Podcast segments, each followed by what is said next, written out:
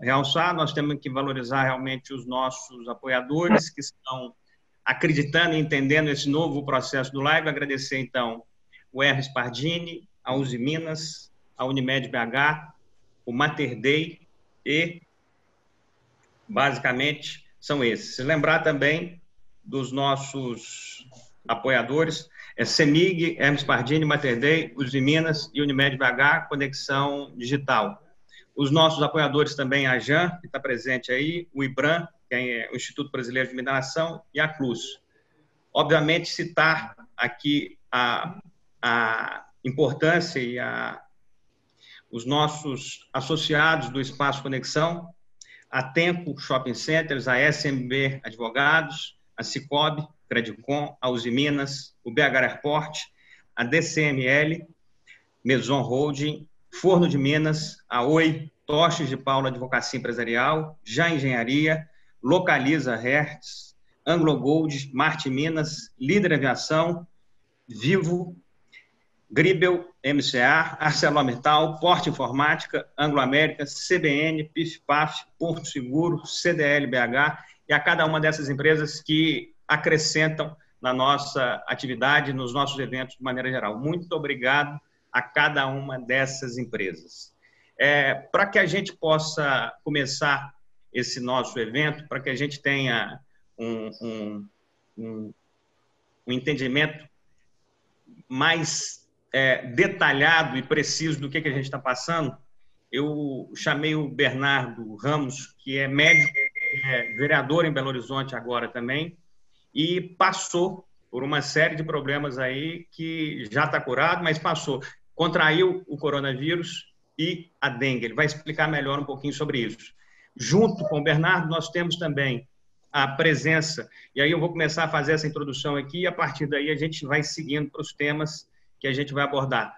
Nós temos a presença, então, do secretário de Saúde de Belo Horizonte, Jackson Machado Pinto, nós temos a presença da Érica Vrandesic, que é diretora e gestora do Biocor Instituto. Nós temos a presença também do nosso Samuel Flan, que é presidente do Unimed BH, e daqui a pouquinho vai estar entrando. Então, a partir dessas três pessoas, a gente quer escutar e entender um pouco como que a gente está hoje em relação a todo o procedimento que vem acontecendo desde o dia 20 de março, quando a gente teve o, o, o, processo de calamidade pública decretada no país e, com isso, os isolamentos em cada estado, nas cidades como um todo. É, foi neste tempo aí que a gente viveu situações completamente únicas também no nosso estado, na nossa cidade, no nosso país. É, a partir dessas três pessoas, com três pontos de vista absolutamente únicos, uma que é gestora de um hospital extremamente reconhecido, um outro que é o gestor da capital do nosso estado, e a outra voz que a gente vai ter aqui falando é o presidente de, da principal, do principal plano de saúde que nós temos em Minas e um dos principais do Brasil. Para poder falar com essas três pessoas e debater com essas três pessoas, nós vamos ter a presença do meu caro amigo Modesto Araújo, que é um dos principais líderes empresariais que a gente tem e está nesse setor da saúde, auxiliando e ajudando há mais de 100 anos com a Drogaria Araújo. O Joel Aires, que tem um trabalho de empreendedorismo gigante em vários setores e tem a Jan como a sua principal referência. A Bela Falcone, que também vai nos apoiar nos seus pontos de vista, como é que ela está enxergando esse momento todo e o, o infectologista Estevam, que é do corpo clínico do Biocore, vai falar um pouco também sobre essa questão do vírus e o que, que a gente está passando. Hoje, é dia 24 de abril, esse processo foi dia 20, então a gente tem aí um mês e quatro dias que a gente tem um Brasil e uma vida completamente diferente do que a gente tinha alguns dias atrás. Esse evento, propriamente dito, foi realizado ao longo de 11 anos, 100% presencial. Desde o dia 17 de abril, a gente realizou o primeiro evento 100% online, 100% digital. Então, obviamente, é um momento único que a gente está vivendo, é uma experiência completamente diferenciada. Já houveram outras pandemias no passado mas nunca com, com, tantos holofotes e com tanta informação instantânea do, do mundo inteiro. Então, é uma situação que realmente a gente vive ela de maneira única. Vou começar então com pedindo ao Bernardo Ramos, vereador e médico em Belo Horizonte. Eu vou pedir para você, Bernardo, iniciar esse nosso, essa nossa conexão aqui, esse nosso bate-papo, falando como é que foi a experiência de você, a sua experiência como médico, como legislador da cidade também, como é que você enfrentou e como é que você vivenciou, experimentou essas duas situações, tendo o coronavírus e a dengue. Seja muito bem-vindo e espero que você possa fazer um belo compartilhamento aqui de informação, de conteúdo e de experiência para a gente. Gustavo, em primeiro lugar, queria agradecer e parabenizar vocês, você e seu pai, o PCO, pelo, pelo evento. Acho que isso é extremamente saudável, está trazendo uma série de autoridades para convergir em pensamentos ou discutir algumas situações que é extremamente sadio para Belo Horizonte no sentido da Covid, que é um, um novo vírus aí, né? É, cumprimentar o Dr. Jackson, Modesto, pessoas que eu tenho um relacionamento muito muito próximo, muita tranquilidade em lidar com os dois. Modesto, a gente discutiu muita burocracia do Estado aí. Cumprimentar a, a equipe toda do Biocor, Érica, Estevão, que eu tive o prazer de estar credenciando junto do IPSENG recentemente nas minhas últimas atividades no IPSENG, ainda antes de voltar para a Câmara. A Bela, de quem eu sou fã, então sigo nas, nas mídias sociais. É, e o Joel, que é marido da querida Emília, minha colega do Mater Dei, que a gente está sempre lá junto na batalha. É, então, só entrando já um pouquinho no relato, Gustavo, eu passei talvez nos momentos iniciais do contágio, foi quando eu peguei. É, já era um momento de, de, de transmissão é, comunitária, então eu não sei realmente como eu me contagiei. É, eu, tava, eu não viajei, é, eu não tive nada de diferente fora com pessoas que estavam viajando. Então, eu tive, na verdade, relacionamentos normais em Belo Horizonte. Trabalho, eventos normais, inicialmente ainda não tinham suspenso os eventos, então não sei o momento do meu contágio. Mas fato é que também isso é irrelevante num segundo momento, e agora a gente já está numa fase que já se perde um pouco dessa, desse vínculo entre pessoas de como se contagiou. É, no domingo à noite, próximo ao dia 17, quando foi meu diagnóstico, dia 17 era numa terça, eu comecei com sintomas gripais leves. Então, tive uma dor de cabeça leve, uma febre leve, uma leve dor no corpo e um mal-estar daquele inicial mesmo de gripe. Um pródromo de gripe clássico. É, na segunda-feira eu tive uma piora, teve o falecimento de um pai de um conhecido, eu não fui já porque eu estava indisposto. Na terça-feira eu tive uma piora significativa com uma tosse que eu jamais tive antes. Então, talvez o meu principal sintoma tenha sido a tosse. Eu acho que a febre veio junto, o mal-estar veio junto, mas a tosse foi algo realmente marcante no meu quadro. É, depois disso, eu comecei com os medicamentos sintomáticos, tentando controlar a febre, esse mal-estar que já estava incomodando de forma mais significativa. E, e, o quadro inicial não foi um quadro tão simples, já foi um quadro um pouco mais acentuado. É, num primeiro momento, sem dificuldade de respirar, sem outras alterações significativas. Na, no domingo seguinte, na terça, fiz um diagnóstico de é, RT-PCR.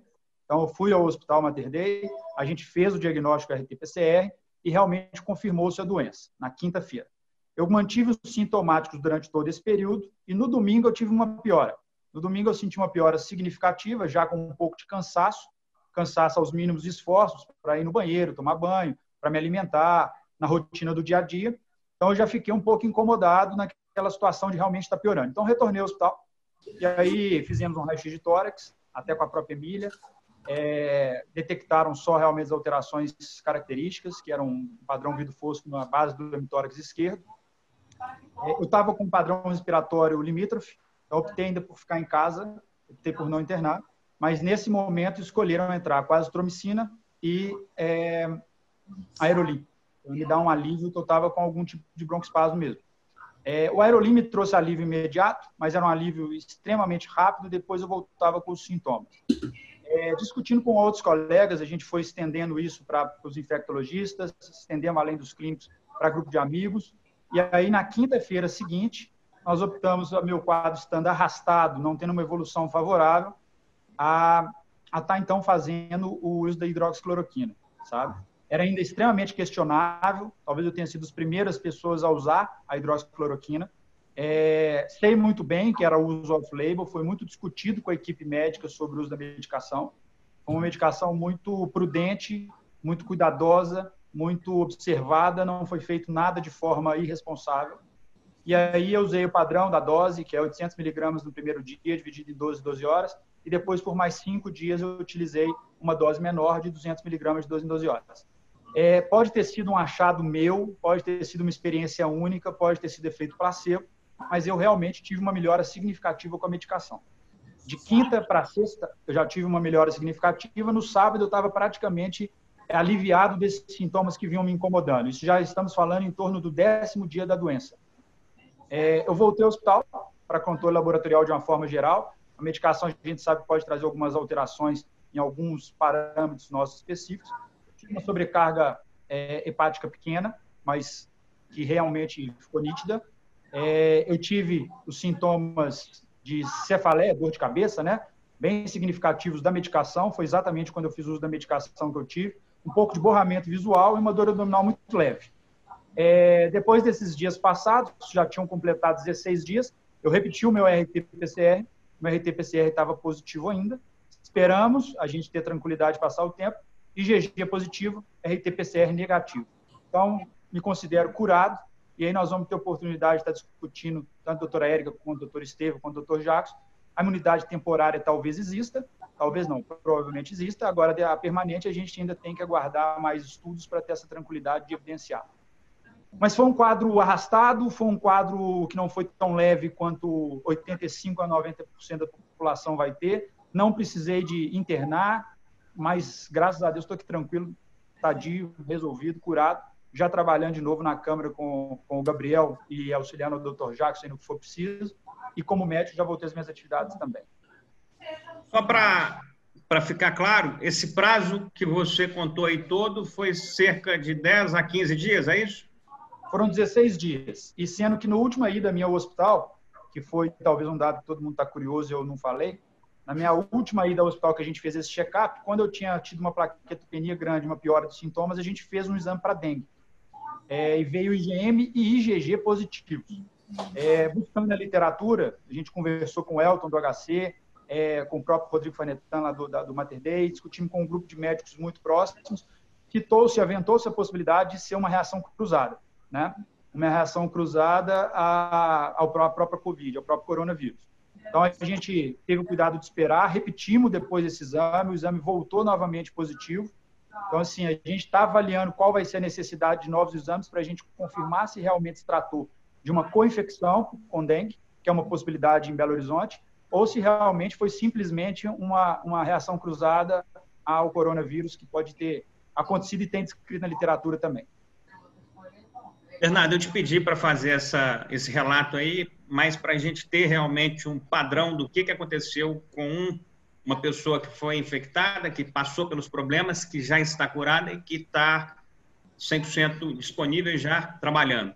O prazo, então, que você falou aí, realmente está nesse prazo aí de 15 a 20 dias, é um prazo razoável para que a gente tenha essa, essa essa ideia de quanto tempo que o processo dura, de quanto tempo que a doença dura. É, pedir a isso para que a gente tenha esse exemplo aí, para que a gente possa falar sobre ele. E, obviamente, agora peço ao Jackson, que é o nosso secretário de saúde de Belo Horizonte, para que ele fale, obviamente, um pouco sobre qual é a realidade que nós temos hoje em Belo Horizonte. Secretário, eu queria te falar o seguinte: primeiro, mais que bem-vindo, muito obrigado por ter aceito o nosso convite, é, muito obrigado por ter aceito fazer esse debate aqui conosco hoje, em um momento de muita tensão para a cidade, para o Estado, para o país. Eu te pergunto: é, muitas coisas, as pessoas aí nas redes sociais estão falando que Belo Horizonte não está tendo um volume muito grande de atendimento. E aí eu queria que o senhor falasse qual é a realidade para valer de Belo Horizonte hoje, como é que vocês estão enxergando essa realidade da saúde nos próximos 30, 60 dias, para que a partir daí a gente possa conversar um pouco sobre a nossa cidade, sobre a realidade da capital de Minas, de Minas Gerais. Bom, boa tarde, Gustavo. Boa tarde a todos os debatedores. Boa tarde a quem está nos vendo.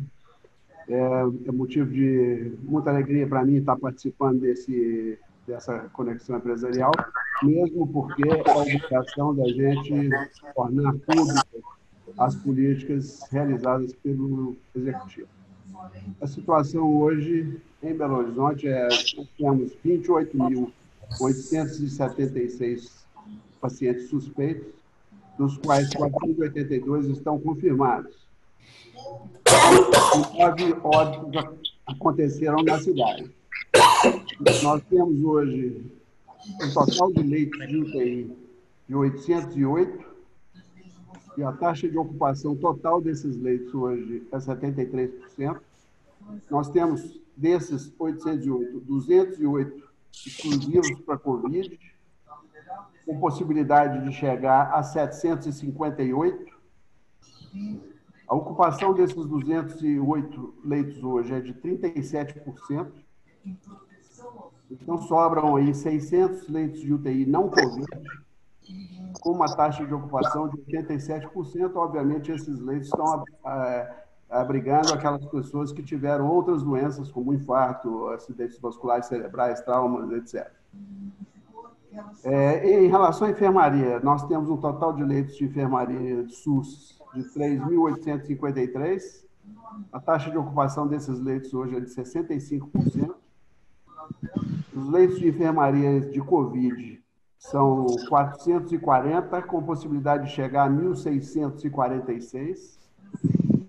A ocupação desses leitos hoje é 35%. E dos leitos de enfermaria não Covid, que são 3.413, a ocupação é de 69%.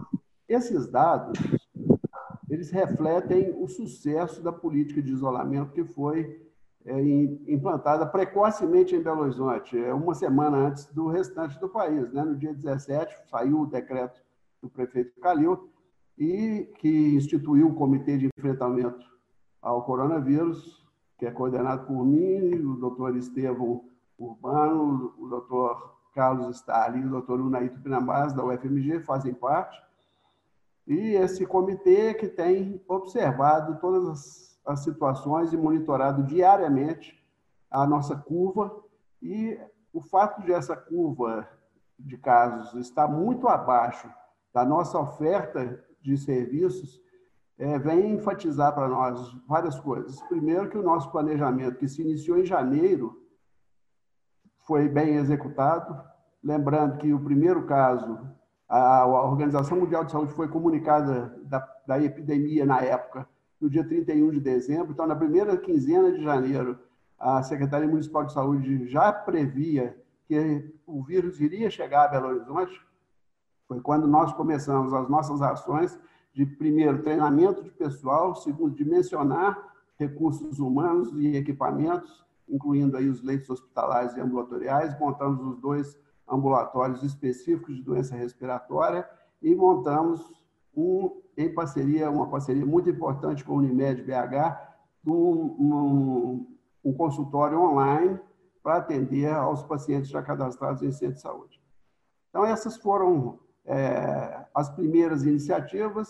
Eu não sei se você deseja que eu já fale nesse momento tudo que foi feito ou se nós vamos picar isso. É, aí é o seu desejo que vai nos dizer. Mas a situação de momento é essa. Ou seja, pelo que o senhor diz, a situação, por tudo que foi feito desde janeiro, desde o início do ano, é, por toda a qualidade de oferta que existe em Belo Horizonte, a situação, ela hoje nesses números percentuais que o senhor disse aí, de 37%, 40% de ocupação, a realidade de Belo Horizonte hoje no atendimento é esse, correto? Corretamente. Isso enfatiza duas coisas para nós. Primeiro, é muito importante que nós saibamos que esse resultado é por causa do isolamento social. E segundo, se relaxarmos com o isolamento nesse, é, social, nesse momento corremos o risco de nos transformarmos em São Paulo, em Manaus, em Fortaleza, as cidades que estão enfrentando um número muito grande de casos. Nós estamos pensando que é, não haverá um único pico, haverá ondas de número de casos à medida que as pessoas vão relaxando com o isolamento social e é, nesse momento é importante enfatizarmos que devemos continuar o isolamento social até que a curva nos diga quando relaxar. Maravilha, está claro. Nós vamos voltar aí, obviamente, a, a, sua pessoa, caro secretário. É, não tem jeito de negar, por tudo que a gente tem escutado, realmente o trabalho que está sendo feito em Belo Horizonte está, tra, está trazendo resultados nesse aspecto da saúde, mas, obviamente, ao mesmo tempo, não só em Belo Horizonte, como em qualquer outra, outra parte do Brasil, todos nós, brasileiros, cidadãos, estamos sofrendo não só com a própria pandemia, mas também com a questão econômica. As pessoas se restringiram dentro de casa, todo mundo está tentando dar seu jeito aí, mas, de uma maneira ou de outra, todo o ativo econômico que a gente tinha até alguns dias atrás, ele parou e está hibernado aí nesses últimos tempos. Isso, obviamente, é uma preocupação em todos os aspectos para qualquer pessoa. Em relação a essa realidade, é, vamos falar no atendimento, no atendimento médico, a gente entende, sabe, obviamente, o Biocor é uma das principais marcas que a gente tem na saúde em Minas Gerais, é uma das principais referências que a gente tem na grande BH, é uma história longa. Obviamente, a gente entende também que o maior, vamos falar, o maior, o maior percentual de usuários do Biocor, até pela localização onde ele se encontra e por tudo que ele é, se transformou aí ao longo dos anos, ao longo do tempo, ele é um hospital privado, voltado para uma classe, obviamente, mais privilegiada e que foi a partir daí, inclusive, que o próprio vírus chegou no Brasil e nas outras localidades. Érica, em relação a tudo que o Jackson falou, aos cuidados que foram é, provocados para a população ter e passou a ter. Agora, realmente, a gente passa a ver todo mundo usando máscara. Ontem, por exemplo, eu fui em, anteontem, se não me engano, eu fui em uma drogaria Araújo, na hora que ele estava entrando, a própria, a própria atendente me falou que eu tinha que usar, que eu, tava, que eu tinha que usar máscara. E assim está em todos os comércios, em todas as atividades de Belo Horizonte. Tudo que o secretário Jackson falou, cara, Érica, é tudo que a gente está vivendo na prática, ou seja, o atendimento dia a dia na prática dentro do hospital. O que, que a gente tem de é, resposta em relação a isso? O procedimento COVID, coronavírus, está gerando um impacto significativo no dia a dia do Biocor? Você entende que isso pode vir a ter um volume e um crescimento maior nesses próximos dias? Ou a sua visão é que esse, esse, esse procedimento ele comece a ser decrescente? Queria te escutar, como gestora do dia a dia de um grande hospital, como é que você está enxergando essa situação, coronavírus, Covid, e as transformações que vão vir a partir daí. Boa tarde, Gustavo. Então, boa tarde a todos. Vocês estão me ouvindo? Muito bem. Sim. É, primeiro, eu gostaria de prestar as minhas homenagens aos organizadores, Gustavo, senhor Paulo, é, o evento Conexão Empresarial ele é reconhecido no nosso meio mineiro pelos empresários já de longo tempo e já parabenizo de antemão o sucesso que ele tem tido na sua nova versão, que é a versão digital. É, a seguir, eu gostaria de saudar, saudar a todos é, e falar que é, eu não posso deixar de destacar a atitude liderada pelo presidente da Unimed, Dr. Samuel Flan, é, que logo que essa pandemia se tornou é, com contaminação comunitária oficialmente, é, e logo que ele observou que isso seria também implacável aqui no nosso país, ele tratou de reunir nós todos, prestadores, junto com a Unimed, é, e cada um de nós teve a possibilidade de contar a nossa experiência, de antever as nossas dificuldades e de juntos traçarmos planos a Unimed tem sido exemplar no cuidado do seu, com seus prestadores de serviço, ligando para nós, perguntando o que mais ela pode ajudar, divulgando vídeos, divulgando as melhores práticas de segurança e profilaxia. Isso tem que ser ressaltado. a parceria entre os diversos elos da mesma corrente na nossa sociedade, ela é fundamental neste momento. Falando especificamente do Biocor, junto com esses encontros com a Unimed, logo no final de fevereiro, a gente organizou o nosso grupo estratégico multidisciplinar, planejando como é que a gente ia fazer para enfrentar esse momento crítico.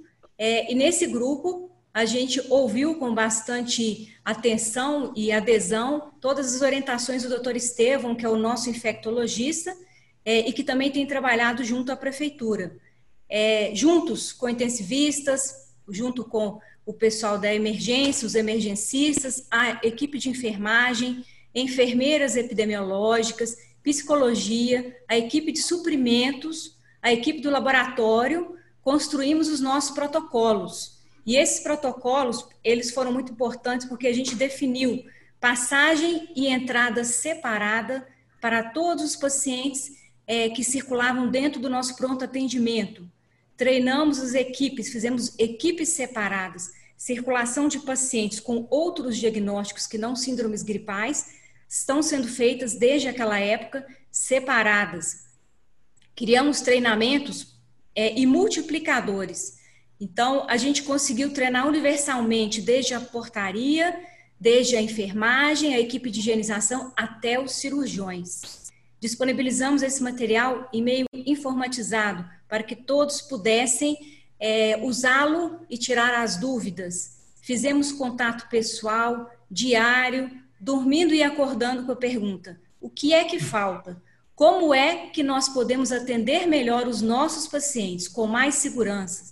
Como é que nós podemos deixar a nossa equipe protegida perante uma coisa que está trazendo problemas nos Estados Unidos e na Europa? Quem somos nós para pensar que não vamos ter problemas com EPIs, com respiradores? Então, a, a equipe multidisciplinar atuou em conjunto, uma conferência diária de estoque, é, tivemos muitos desafios nessa questão de estoque, é, aumento de custos de até 4 mil por cento num único item, máscara, nosso custo, nosso custo de é, materiais e medicamentos nos últimos 40 dias, é. quando comparado com, Belo, com o ano passado, aumentou em 509%. Buscando soluções como costureiras, soluções alternativas para sempre manter nossa equipe com o uso de EPI adequado. O, o, EPI aqui na instituição, ele foi feito de uma forma muito interessante. A gente distribuiu e treinou. Então, a gente percebeu que hoje temos uma equipe que usa conscientemente o EPI. Bem usado. É, separamos as equipes que atendem esses pacientes, tanto no PA, quanto na unidade de internação e no CTI. Isso foi uma boa experiência, porque os colegas passaram a ser mais ágeis utilizando o protocolo e uma comunicação mais ágil e resultados mais definidos é, junto com a nossa equipe de medicina do trabalho e também com o doutor Estevam, a gente pensou na nossa equipe assistencial, como é que nós vamos proteger é, é, esse bem tão importante, as nossas pedras preciosas, as pessoas que estão lá na linha de frente, acolhendo o paciente. Então, a gente trabalhou desde o ponto de vista de ensiná-los e lembrá-los da importância deles como profissionais de saúde, lembrar que o paciente precisa de nós neste momento, mas também buscamos atendê-los como os nossos pacientes. E a instituição assumiu o custo de, é, como laboratório parceiro, é, de mandar todos os suaves necessários e não necessários. A gente teve uma liberalidade, estamos trabalhando com uma liberalidade de indicação desses exames, de forma que, pagando esses exames, em numa média de 4 a 24 horas, a gente tem o resultado do paciente e do colaborador. Isso facilitou nosso fluxo de afastamento de colaboradores com segurança ou não e de otimizar e agilizar o tratamento dos nossos pacientes, gerando segurança nas equipes, nos pacientes e nos seus familiares. Então, muitas foram as medidas e todas elas, o que eu posso falar, foram feitas com é, o nosso aprendizado né, do nosso fundador, o Dr. Mário. Trabalhar em equipe não é uma opção, e sim uma obrigação Vamos ver o que está faltando para atender melhor o nosso paciente e melhor o nosso, melhorar o nosso resultado. É, um apanhado geral do que, que aconteceu aí nesses últimos 40 dias. é, foram 1.100 atendimentos no nosso pronto atendimento com as síndromes gripais. É, inicialmente, os convênios autorizavam os SWABs também para os pacientes que iriam para casa, posteriormente, somente nos pacientes internados, e assim foi feito.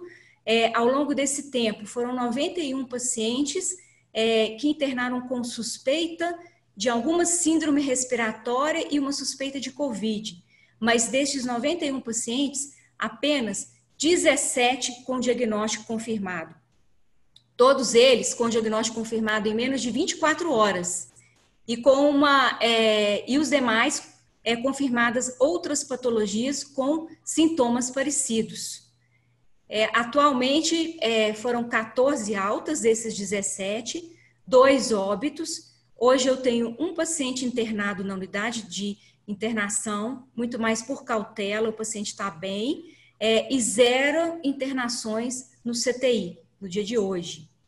Disponibilizamos de 49 leitos de CTI aqui na instituição, destes nós separamos oito para atender os pacientes com Covid, é, separamos também os respiradores, intensificamos os treinamentos é, de toda essa parte de intubação, ventilação e assistência aos pacientes.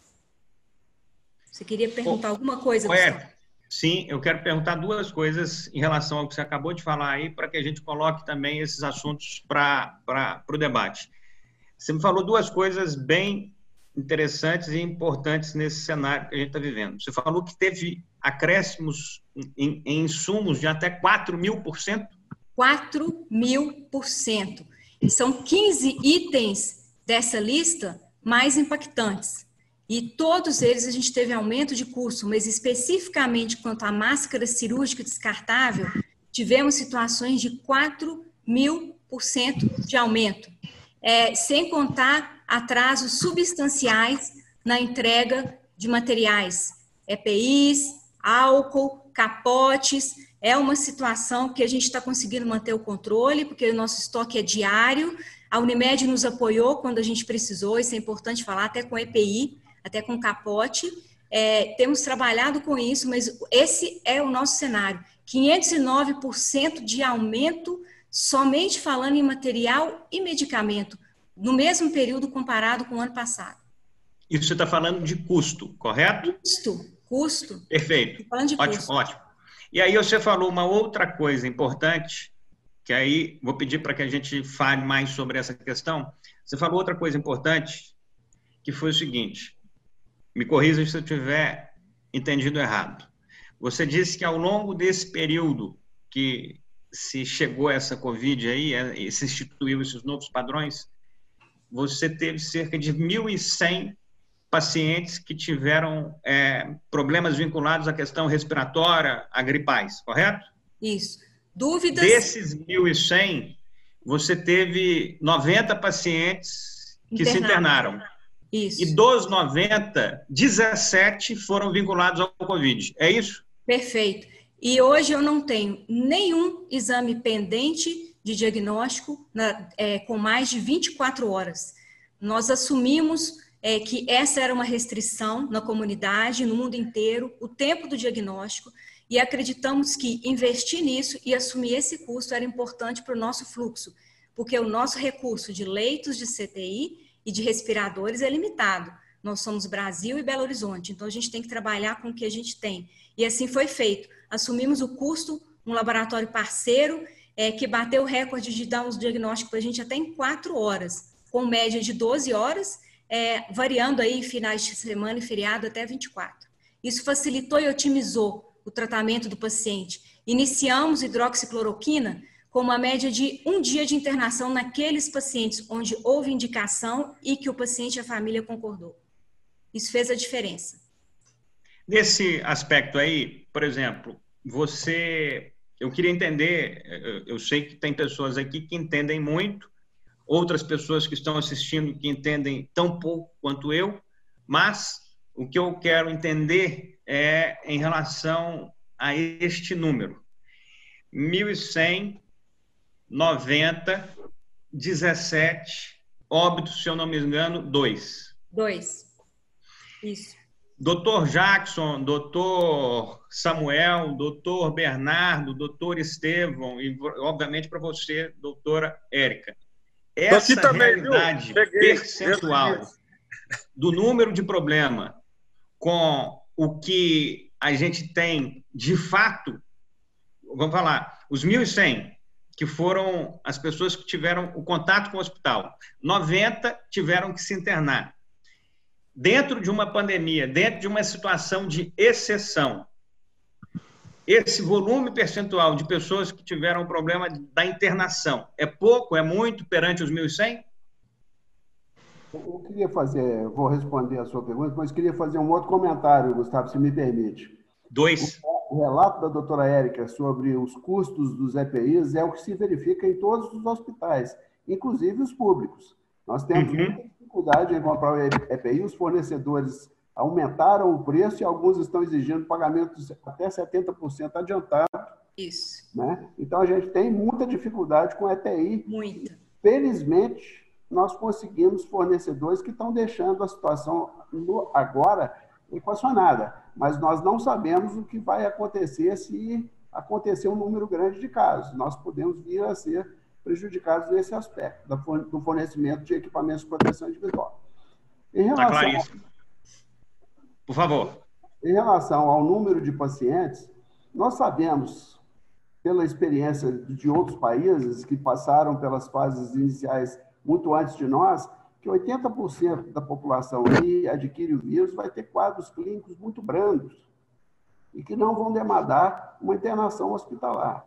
Desses, dos 100% que tiverem contato com o vírus, cerca de 14% vão procurar, vão precisar de uma enfermaria e os 6% restantes vão para o CTI. E essa é uma preocupação que nós temos, porque se vierem 50 mil contaminados simultaneamente, Caos. colapsa qualquer sistema de saúde em qualquer lugar do mundo.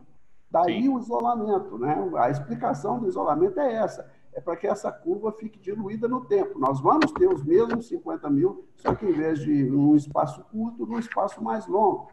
Isso permite que o sistema de saúde preste o atendimento que ele precisa de prestar. Muito bom.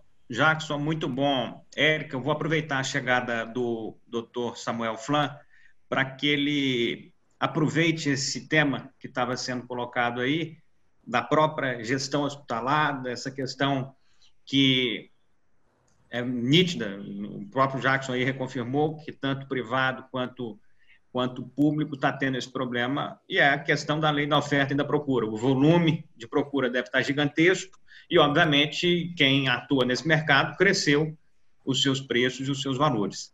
É, em relação a esse número que a gente falou aí, é, doutor Samuel, numa pandemia como se colocou aí para a gente nesses últimos tempos, como é que você enxerga a realidade do cenário, seja público ou privado, mas obviamente mais do privado, que é de onde você tem as melhores informações, como é que você enxerga essa situação para Belo Horizonte especificamente? Como é que você enxerga o coronavírus, o Covid-19, a agressividade dele, o tamanho de problema que ele pode gerar para o sistema de saúde e a população de Belo Horizonte?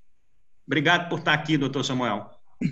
Boa tarde a todos. Desculpa, eu tive um problema técnico, eh, então um pouco mais tarde, mas apesar de estar vendo, queria cumprimentar você, Gustavo, seu pai, Paulo, por essa iniciativa, né? essa mudança, essa criação dentro de novos tempos.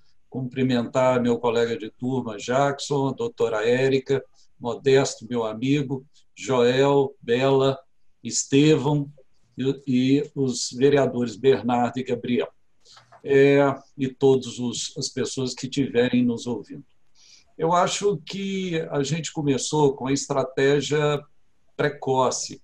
É, no comecinho de fevereiro, a gente já estava prestando atenção no que estava acontecendo na China e quais eram os mecanismos possíveis para atenuar. É, o processo já começava a se espalhar por dois países, que era o Irã e a Itália, e a gente começou, de certa maneira, até contato com a Itália, com médicos na Itália, com médicos na Espanha depois, no sentido de o que, que realmente estava acontecendo lá.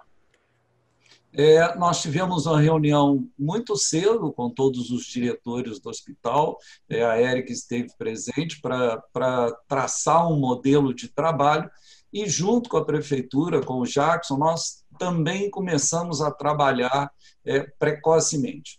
Uma das coisas que eu acho que foi extremamente importante para o baixo número que a gente tem é, alcançado até agora é uma coordenação do trabalho certo? Então, assim, a gente tem conversado muito, a gente tem dialogado muito, entendendo que o modelo de cooperação pela própria cooperativa, quanto mais a gente conseguir andar com isso, mais a gente vai sair, todos nós juntos. Acho que teve uma série de ações. É, logo no começo, a gente viu que a maior parte dos contágios que aconteceram em outras epidemias respiratórias, elas se davam, por vezes, é, na porta dos hospitais, nas salas de espera. Então, rapidamente, a gente implantou a consulta online especificamente para o corona, de tal maneira que as pessoas que tivessem poucos sintomas ou tivessem dúvidas evitassem de, de de procurar um hospital, certo? E essa foi a, a, parceria, uma das parcerias que a gente trabalhou junto com a prefeitura.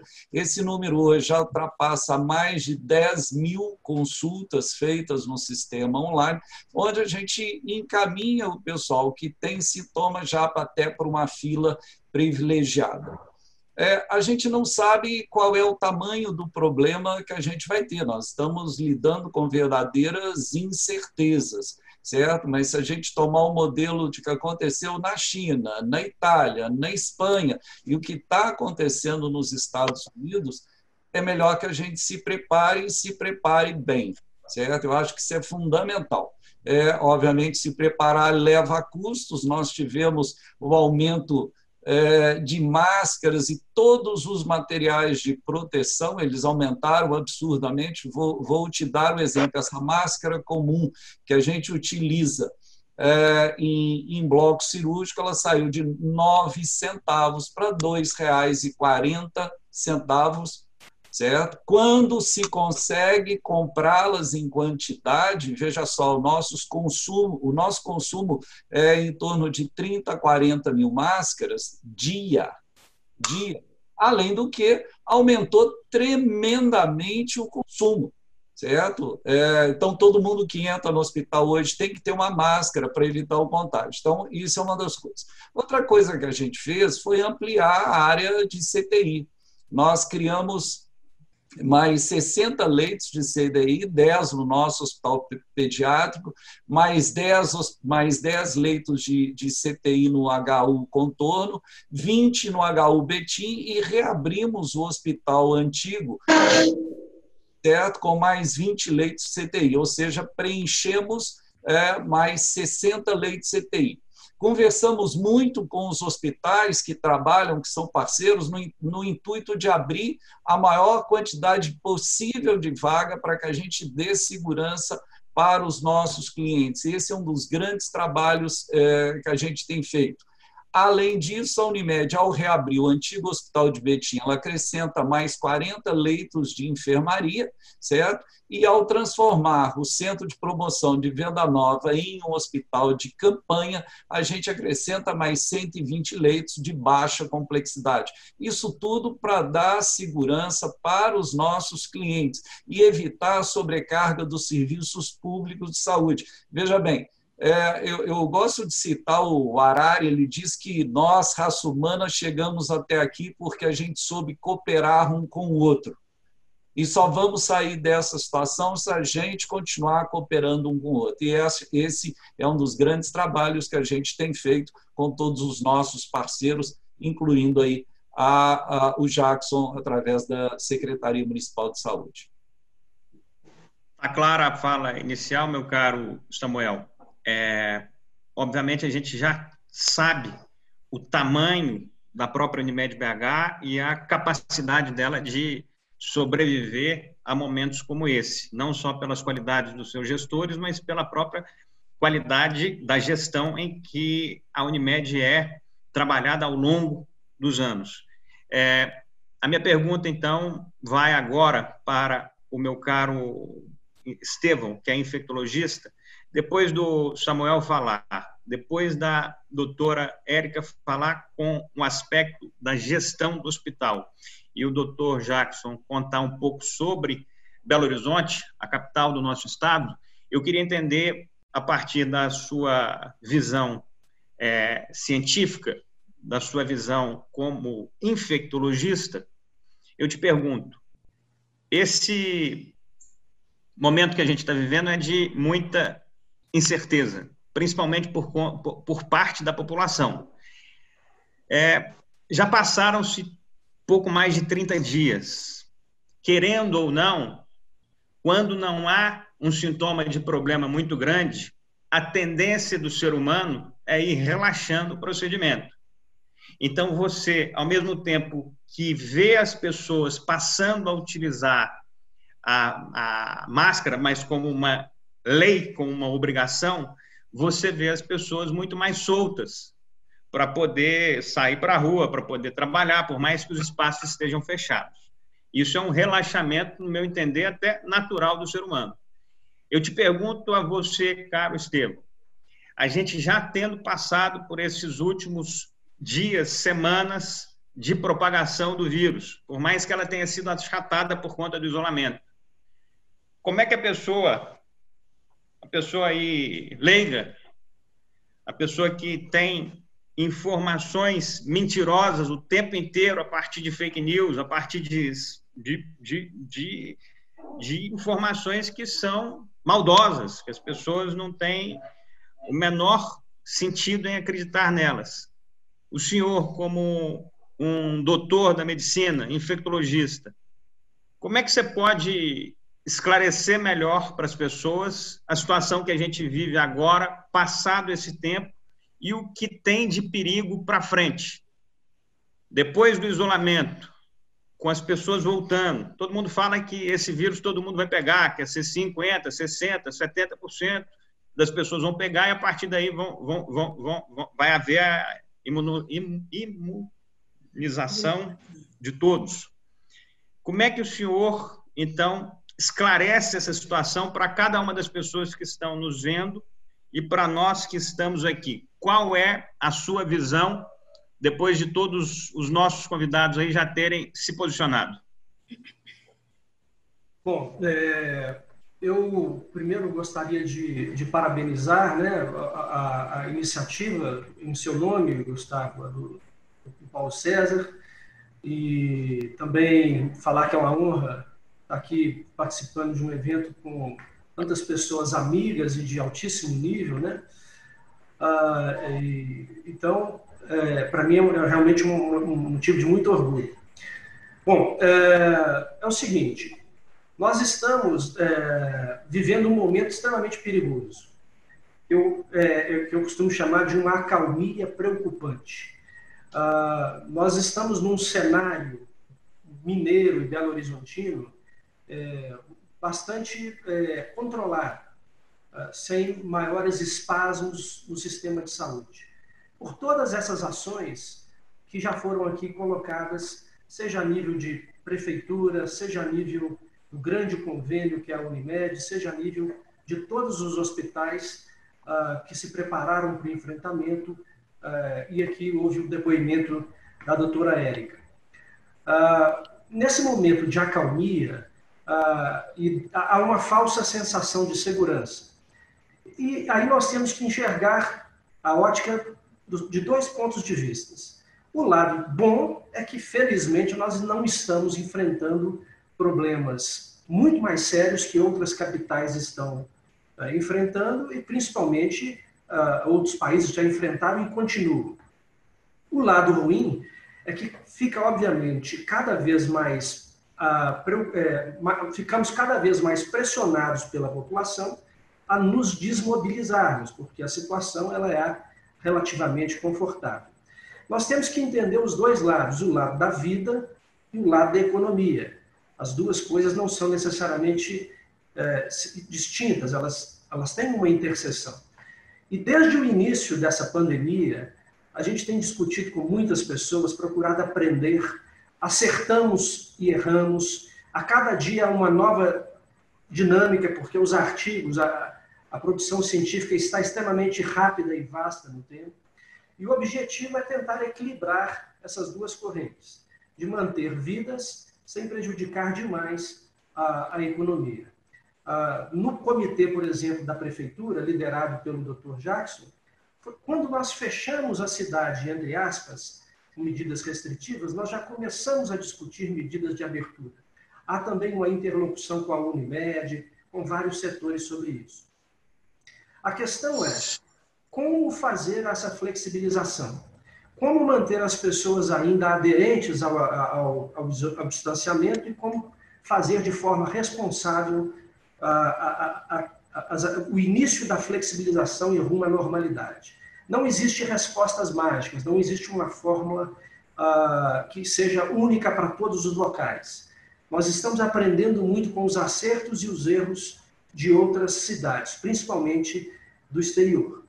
Uh, nesse momento, o que é muito importante se dizer é que nós ainda temos um binômio extremamente perigoso no nosso meio, que é um, um vírus circulante, felizmente em níveis menores do que outras capitais, mas uma massa populacional que ainda não está imune.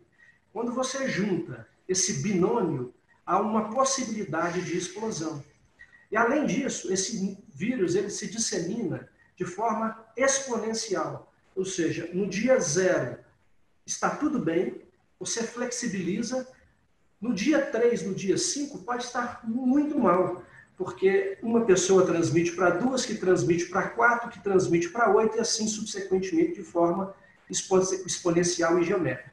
Então, o que eu posso dizer para as pessoas é que esse vírus não é uma brincadeira, ele infecta inclusive pessoas sem fatores de risco, existe um potencial sério em colapsar o sistema de saúde. Ah, nós vemos exemplos internacionais de, é, de cidades que, contabilizando só números oficiais, já estão ultrapassando 200 mil mortes. Ah, se nós não tivéssemos o, o distanciamento, nós já teríamos mais de meio milhão de mortos, isso num intervalo de três meses. Então, vamos fazer a mobilização com responsabilidade, porque senão nós daremos um passo à frente muito rápido e depois daremos um passo atrás, ou dez passos atrás, que comprometerão sobremaneira o futuro. Apenas para finalizar minha fala, eu gostaria de dizer o seguinte: uma pandemia, se alcançar os moldes de outros países, elas poderão ceifar milhares e milhares de vidas muito rapidamente, colapsar o sistema de saúde de forma a não termos condições de oferecer dignidade ao tratamento para as pessoas. E mais importante, se você solta muito rapidamente para alcançar um retorno à normalidade em velocidade muito uh, ultrassônica, vamos assim dizer, num segundo momento você colapsa três vezes mais a, a economia, porque você tem que voltar para um padrão de restrição, restrição muito mais forte, entrar em lockdown e aí não haverá nem prazo para retorno de uma eventual quarentena, além de perdas de milhares de vidas. Então as coisas são difíceis, elas não são matemáticas. Temos que seguir modelos internacionais e humildade para estar sempre aprendendo. Nós estamos fazendo os aprendizados é de madrugada, porque durante o dia é tanto trabalho que sobra a madrugada para a gente estudar, trocar ideias, trocar informações. Mas não há interesse de ninguém de absolutamente ninguém em prejudicar a mobilidade das pessoas, em, em, em fechar uh, um, um, uma economia uh, sem achar que nós est não estamos gerando efeitos colaterais. Nós mesmos, como pessoa física, estamos sendo prejudicados financeiramente com, essa, com, todo, com toda essa, essa tragédia que está acontecendo na humanidade, mas é fundamental que nós tenhamos um horizonte, mas que esse horizonte seja alcançado com responsabilidade. Porque senão, repito, é um passo para frente e dez atrás. E lembrando que o modelo europeu, ele na, desmo, na, na desmobilização, na flexibilização, ele não serve de exemplo para o modelo brasileiro. Porque a Europa chegou num platô e aos pouquinhos esse platô está em direção à redução da epidemia, entrando para o verão, ou seja, eles estão fugindo do olho do furacão. O Brasil está aumentando a epidemia em direção ao seu pico, que ainda vai acontecer, e em direção ao inverno, que é onde as doenças respiratórias mais se disseminam. Então, nós estamos muito longe do pior. Por isso é que o modelo europeu ele não serve para o brasileiro e é preciso da gente ter muita conversa, muito equilíbrio, envolver todos os setores para não prejudicarmos excessivamente o cenário econômico, mas também para não ceifarmos vidas por irresponsabilidade. Muito obrigado, Estevão. Está mais do que bem colocado o, o seu pensamento, as suas opiniões. É, nós temos uma, algumas partes aqui, conforme eu disse no início, a parte da Érica, que é uma gestora profissional, a parte do Dr. Jackson, que é um profissional da administração pública, como secretário de, de Saúde de Belo Horizonte, e o Dr. Samuel Flan, que tem uma visão como gestor empresarial do plano de saúde que atende praticamente a, a, que atende a maior parte de Belo Horizonte. As opiniões elas estão ficando bem claras em relação ao momento. Não é um momento de descuido, mas não é um momento de muitos problemas na nossa área de saúde de maneira geral. É, é o que eu estou entendendo aqui. Nós temos uma, uma atuação de qualidade perante a tudo isso que a gente está vendo, seja lá no Amazonas, seja em São Paulo, seja nas outras áreas de maior cuidado. Em relação às pessoas que você também estava mencionando aí, caro Estevam, eu peço a Bela, a Bela, além de ser uma grande influenciadora aí das redes sociais, do mundo digital de maneira geral, ela também é mãe, ela é empresária, além das atividades, vamos falar, digitais, óbvio, uma mulher que é toda associada ao digital, toda dedicada a esse universo ao longo dos anos, obviamente que nesse momento ela está muito mais familiarizada com tudo que está se acontecendo.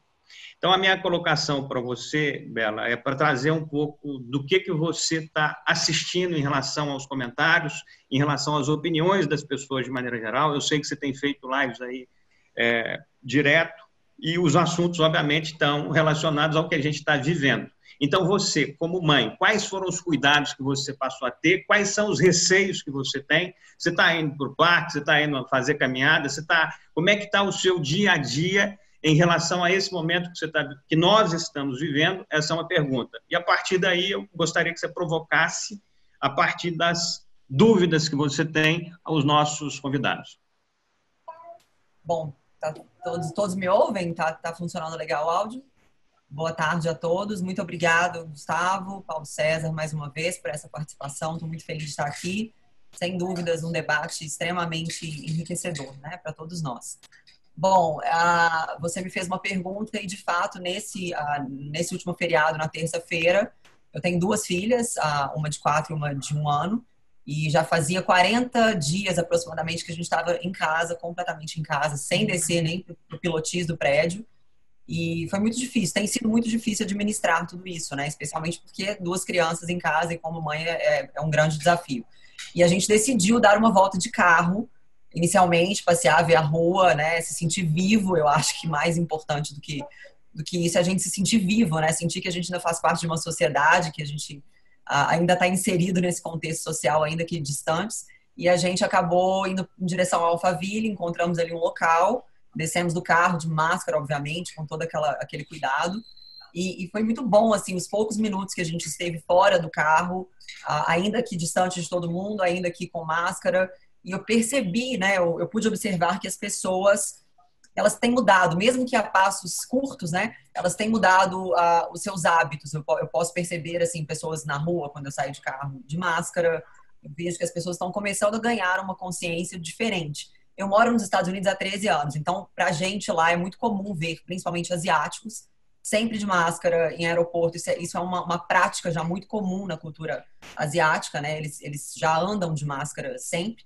Então eu acredito que a gente vai mudar a nossa, a nossa cultura pouco a pouco, e não digo isso só com relação a, ao medo do Covid, né? Mas eu acredito que para o futuro isso venha nos proteger de outro, outros tipos de vírus, né? H1N1, outras coisas às quais a gente está exposto e a gente não pode negar isso, né? A gente está vivendo uma pandemia, mas outras doenças ainda continuam circulando.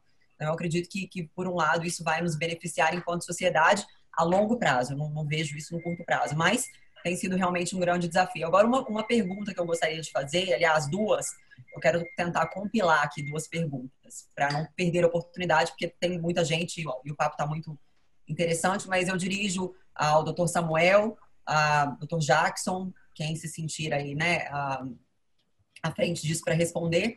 A minha primeira pergunta é a seguinte: é, como que, na verdade, o SARS e o MERS podem ter sido. Desculpa, gente, o barulho que minhas filhas estão aqui do lado. SARS e MERS podem ter sido uh, possíveis alertas né, para a comunidade científica e para a sociedade de uma forma em geral, uh, com relação à gravidade dessa família de vírus, né?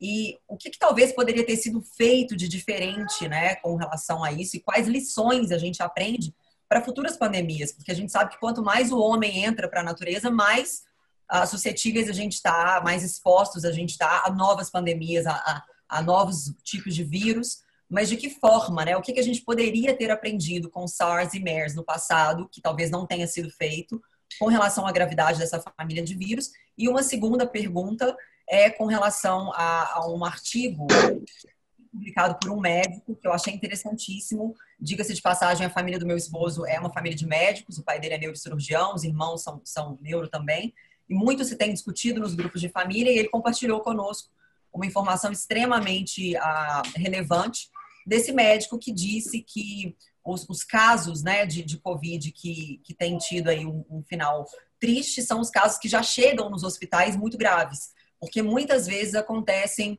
acontece uma hipoxia, hipoxia, né? Acredito que é assim que fala, hipóxia, hipoxia, ah, que, que é silenciosa. Então a gente não consegue detectar porque o pulmão continua funcionando relativamente bem. Então a gente não consegue diagnosticar. Então muitas vezes tem, tem recebido pacientes que, por exemplo, sofreram um acidente doméstico, bateu a cabeça, vai fazer uma tomografia, vê que o pulmão já está acometido, que a doença já avançou. Então, até que ponto o uso de oxímetro né, em casa, diariamente, pode nos ajudar, pode ser confiável, pode ser talvez uma, uma, uma ferramenta, uma estratégia, né, para nos ajudar realmente a conduzir essa situação para que a gente não chegue, porque muitos são assintomáticos, né, durante um longo período de tempo.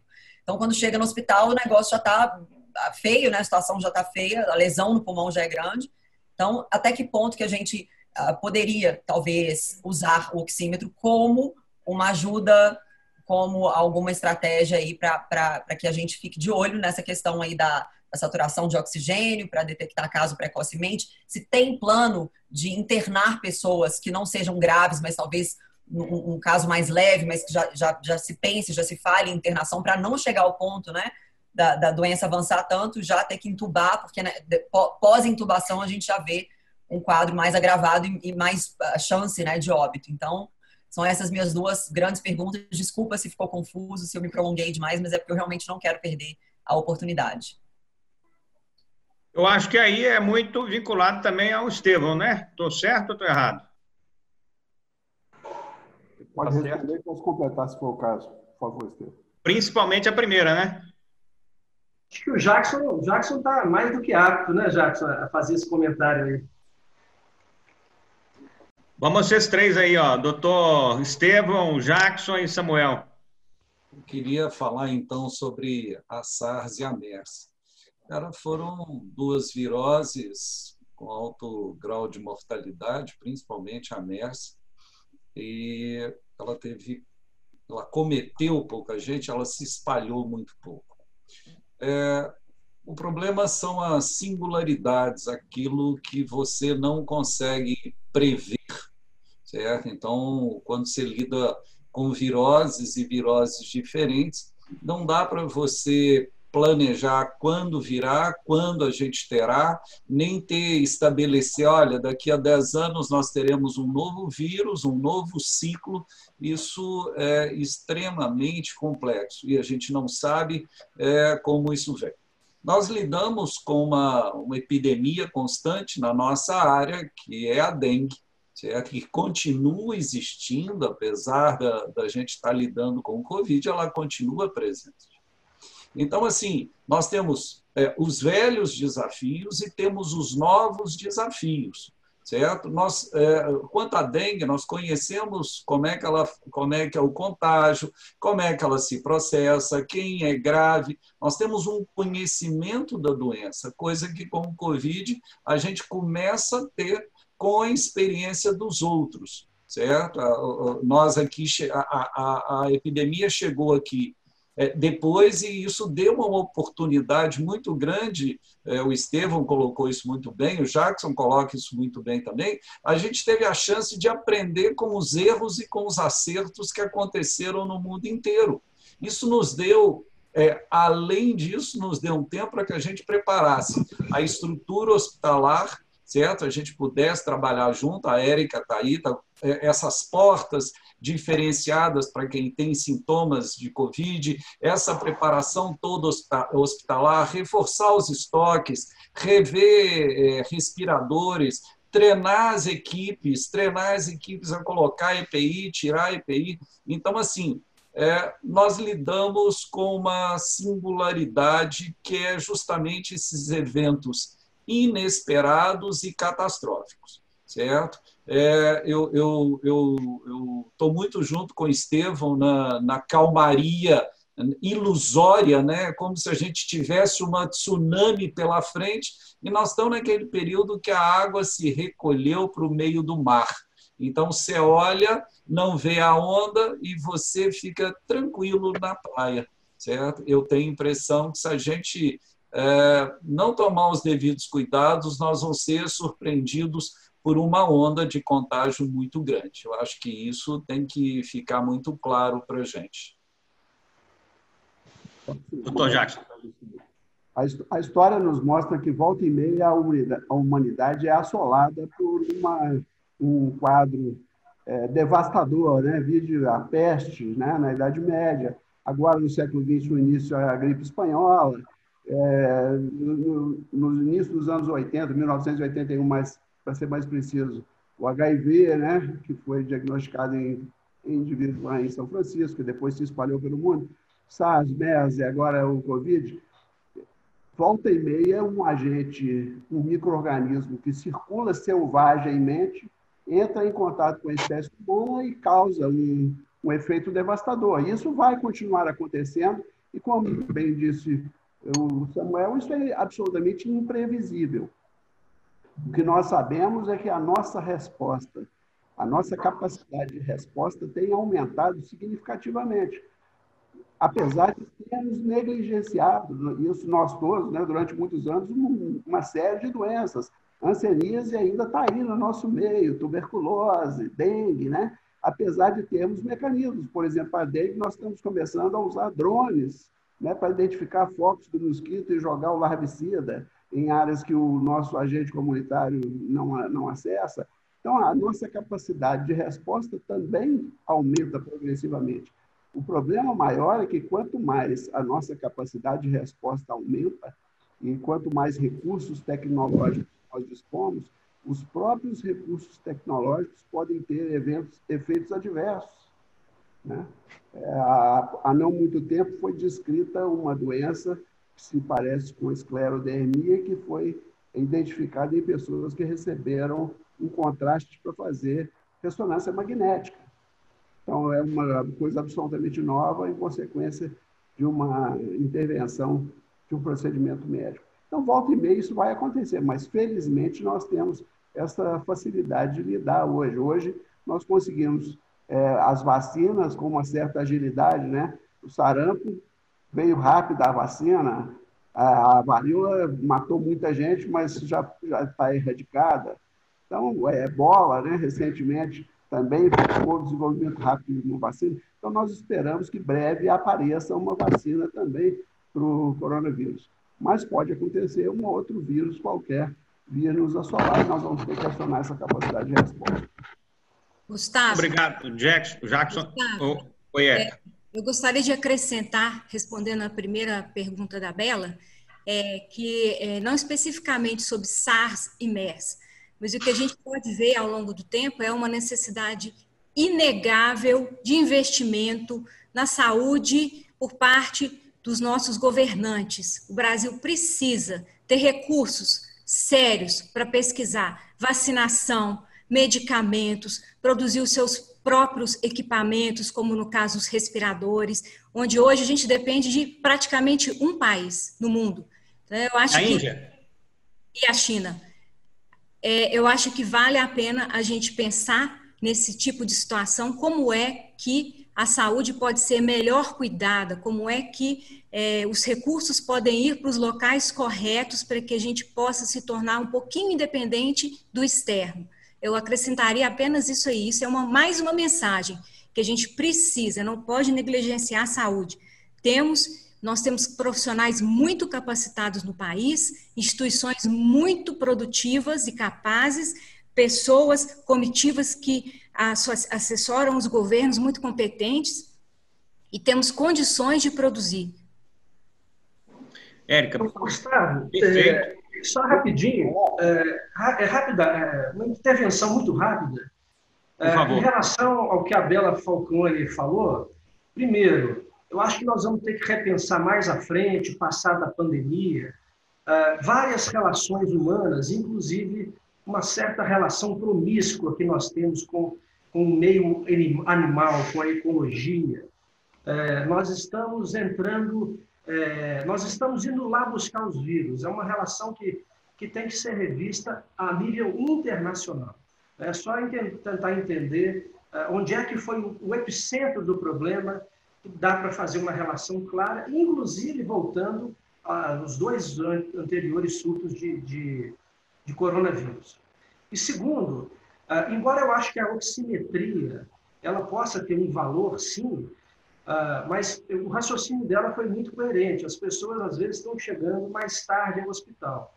E, e, é preciso da gente fazer uma intervenção mais precoce, identificar pessoas de risco e já fazer um acompanhamento precoce, porque senão elas voltam já numa fase muito irreversível.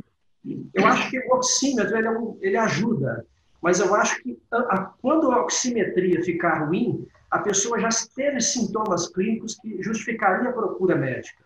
Então, qualquer sintoma de falta de ar, de desconforto respiratório, onde a oximetria ainda possa estar boa, é, já é suficiente para a pessoa procurar um pronto atendimento.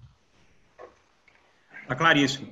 Eu vou fazer uma. Deixa eu fazer um cumprimento, que é aí como paciente como médico.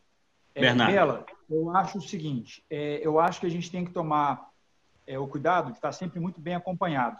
A gente teve a prerrogativa da telemedicina agora no Brasil, o que permite a gente estar, teoricamente, tendo contato com mais frequência com os médicos, é, como a própria equipe de saúde. A Unimed foi até uma, das, uma das precursoras nisso aí.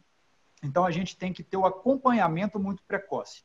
A internação precoce em casos que não são graves, ela é extremamente controversa, até porque ela ocupa um leito de um paciente grave numa demanda necessária que vai acontecer em algum momento.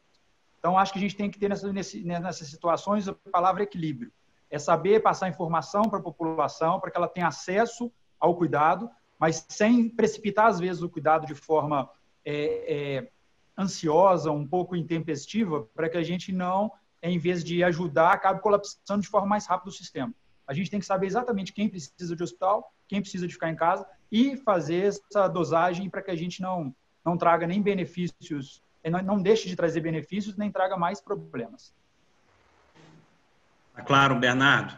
É, eu vou fazer uma, uma, um giro aqui rápido para que a gente possa entrar em alguns outros assuntos, mas eu vou fazer uma leitura aqui dos nossos dos nossos participantes de maneira geral, e aí na sequência eu vou juntar o doutor Joel, o doutor Modesto, a própria Bela e escutar também a doutora Érica sobre esse próximo assunto e, obviamente, o doutor Jackson, que é a próxima etapa aí que a gente vai ter que entrar depois de sair dessa pandemia. Mas antes disso, Bom dia a todos, sou Anderson Gonçalves, da Unimed Seguradora. Obrigado, Anderson. Quero muito ouvir todos os competentes palestrantes.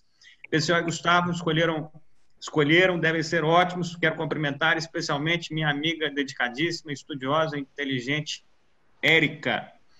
É, Marília Passos, boa, boa tarde. Carlos Malamute, doutor Jackson, doutor Jackson, o senhor poderia informar se houve óbitos em BH e, se o caso positivo, quantos foram? É, gostaria de fazer uma pergunta ao doutor Jackson. Era essa a pergunta. Érica, parabéns pelo trabalho no Biocor. É, esses dois óbitos foram idosos. A indústria comenta que não haveria aumento, comenta que não haveria aumento substantivos, substantivos de, EPIs, máscaras etc custo com elevação de 4 mil por cento. Como estancar esses aumentos abusivos? É interessante, Gustavo, você chamar a atenção para vários significados do uso da máscara. Acrescento que tem visitado, visto nos lugares públicos a máscara no queixo e a distância entre as pessoas inexistente. No mesmo local onde a máscara é obrigatória, as pessoas ficam juntas umas das outras. É, perguntar sobre a segurança, sobre as máscaras caseiras e a forma adequada de utilização. Tempo de duração da máscara, contaminação mesmo usando a máscara e por aí vai. É, Gustavo, seria interessante saber, aí depois eu acho que é interessante também, Jackson, você falar sobre isso. É, Doutor Jackson, vocês têm um estudo da contaminação por regional e por bairro em Belo Horizonte? É, Doutor Samuel Flan, Concordo plenamente que a cooperação entre os serviços de saúde será determinante para o sucesso em Minas Gerais e no combate ao Covid-19. Caso ocorra colapso dos serviços privados antes do serviço público, já existe um alinhamento entre setores dessa, dessa cooperação mútua? Boa tarde, Gustavo. Efetivamos, efetivamente, temos uma previsão de data para a reabertura gradual do, das atividades empresariais em BH Marcelo, presidente da CDL-BH. Gustavo, boa tarde. O que os médicos têm pensado sobre um estudo que constatou microtromboses generalizadas nos órgãos a partir da fisiopatológico revelada pelas autópsias feitas na Itália e São Paulo e que aponta resultados positivos no tratamento da Covid com anticoagulantes e até corticoides. Vocês veem fundamento nessa hipótese, a partir da fisiopatologia? Essa é uma pergunta da Paula Vaz. Para finalizar, gostaria de parabenizar o Hospital Biocor e a doutora Érica e o doutor Estevam pelo grande empenho e excelente trabalho que estão realizando. Janice e Neuza, Administração Biocor. Eu coloquei todas essas mensagens aí, primeiro, para que todos já tenham cada uma das manifestações que a gente está recebendo. É, eu entendo que a gente, então, pelo que a gente está dizendo, e cada um de vocês disse aqui, a gente tem uma, uma, uma, uma, uma situação na saúde em Belo Horizonte, nesse momento controlada, que não pode, obviamente, relaxar para que esse problema não piore se torne realmente um tormento, um colapso dentro da cidade. Então, tem que haver um equilíbrio. Ao mesmo tempo que tem o problema da saúde, como já foi falado aqui várias vezes, a gente tem a necessidade da economia gerar, porque nós temos que comprar remédio, nós temos que comprar, pagar aluguel, nós temos que comprar comida. Então, as pessoas precisam ter algo para se alimentar e para se produzir. Por mais que a gente saiba que, nesse momento, a restrição de determinadas atividades é fundamental, o isolamento também é fundamental, mas a gente tem que haver, a gente tem que enxergar uma forma aí de começar pelo menos a enxergar aí daqui a 20, 30, 40 dias esse reestabelecimento das atividades empresariais, das atividades que fazem o dia a dia das pessoas. E se as pessoas ficarem muito dentro de casa também, elas vão começar a ter problemas dentro de casa. Não só problemas de separação, problemas físicos, problemas mentais, problemas de tudo quanto é lado. Então, por mais que a gente entenda as questões científicas, médicas, direcionados aí à população, a gente entende também que a parte política, a parte empreendedora precisa se mover. Doutor Jackson, você defende aí duas partes. Por mais que você é, por mais que você seja o secretário de saúde, você é um secretário da cidade de Belo Horizonte e também não quer ver a cidade parar por completo, você quer ver a cidade se reorganizar o mais breve. Dentro dessas situações todas que a gente está vivendo, e aí eu foco a minha colocação para o Modesto, para o Samuel, para o Joel, para a Érica, que são as quatro partes aí totalmente vinculadas à atividade empresarial, à atividade econômica. Então, eu queria que vocês falassem um pouco, a partir do ponto de vista de cada um, como é que vocês enxergam esse momento e quais são as sugestões para que a gente consiga achar novos caminhos, não apenas um que foi colocado pelos governos ou que são colocados por quem quer que seja. Então, o momento aqui é justamente disso, de buscar um direcionamento novo para o que está sendo feito, para a gente sair disso o mais breve possível. Joel, Modesto, Érica e, eu, e é... Samuel, qual que é a visão eu, disso aí? Eu queria anteriormente falar uma coisa que é a seguinte, a respeito do ar-condicionado, tá certo? Todo mundo lembra do ar-condicionado na questão do quente e frio.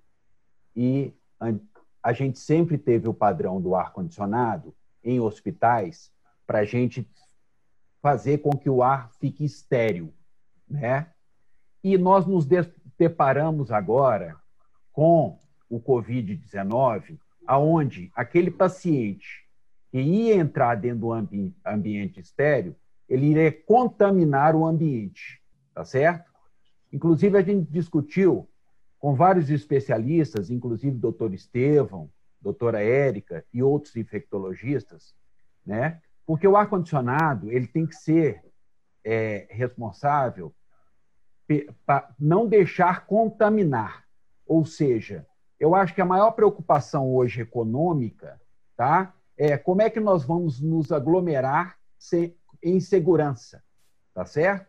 Então, como é que eu vou para um show, como é que eu vou para um shopping, como é que eu vou para qualquer lugar onde eu não tenha o risco da contaminação?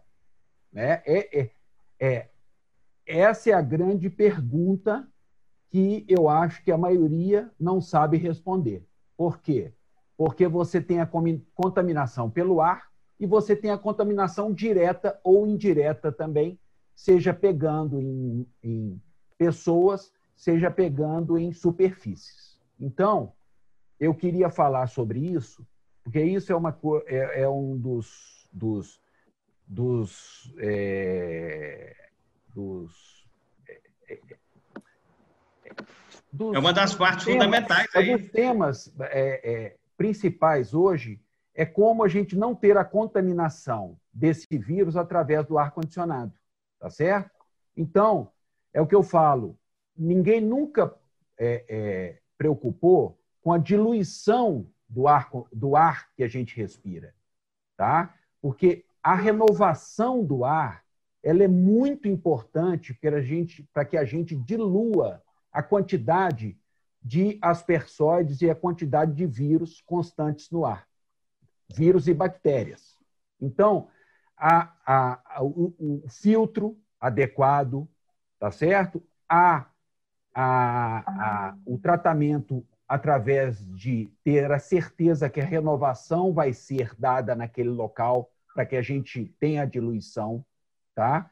E Inclusive, agora, nós estamos desenvolvendo um sistema de esterilização do ar através de água oxigenada, através de um sistema que é fotohidroionização, onde a gente é, gera água oxigenada no ar e essa oxigena, água oxigenada, que é o peróxido de hidrogênio, ela consegue eliminar muitos vírus e muitas bactérias, tá certo? Então, é, é, o Biocor ele, ade, ele adotou esse sistema no, no, no CTI, está fazendo adequação. Então, isso é importante falar que é, é, é, uma, é uma preocupação que a gente tem que ter no ar-condicionado. Joel, na verdade, Joel, o objetivo era justamente entrar nesse rumo de inovações, de investimentos e de expectativas econômicas que as pessoas têm.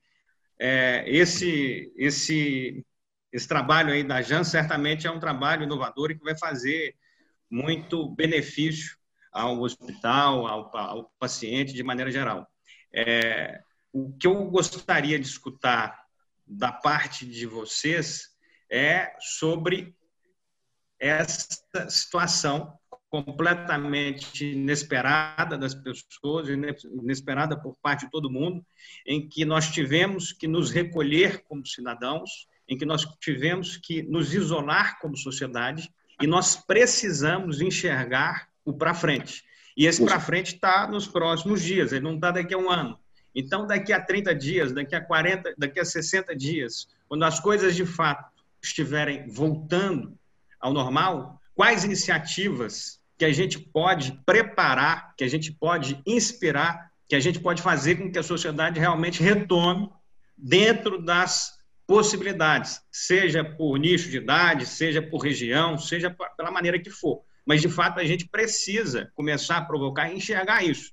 Doutor Jackson, o senhor tem uma visão efetivamente com prazo, com data, para que esse esforço empreendedor comece a ter valor e espaço para ação, essa inovação que o próprio Jackson coloca é uma inovação empreendedora, uma inovação de um negócio que está gerando benefício para os usuários, para a população. Então, a pergunta que eu te faço, doutor Jackson, existe um, um, uma expectativa com clareza de que a gente possa ir restabelecendo as atividades empresariais, as atividades comerciais da cidade?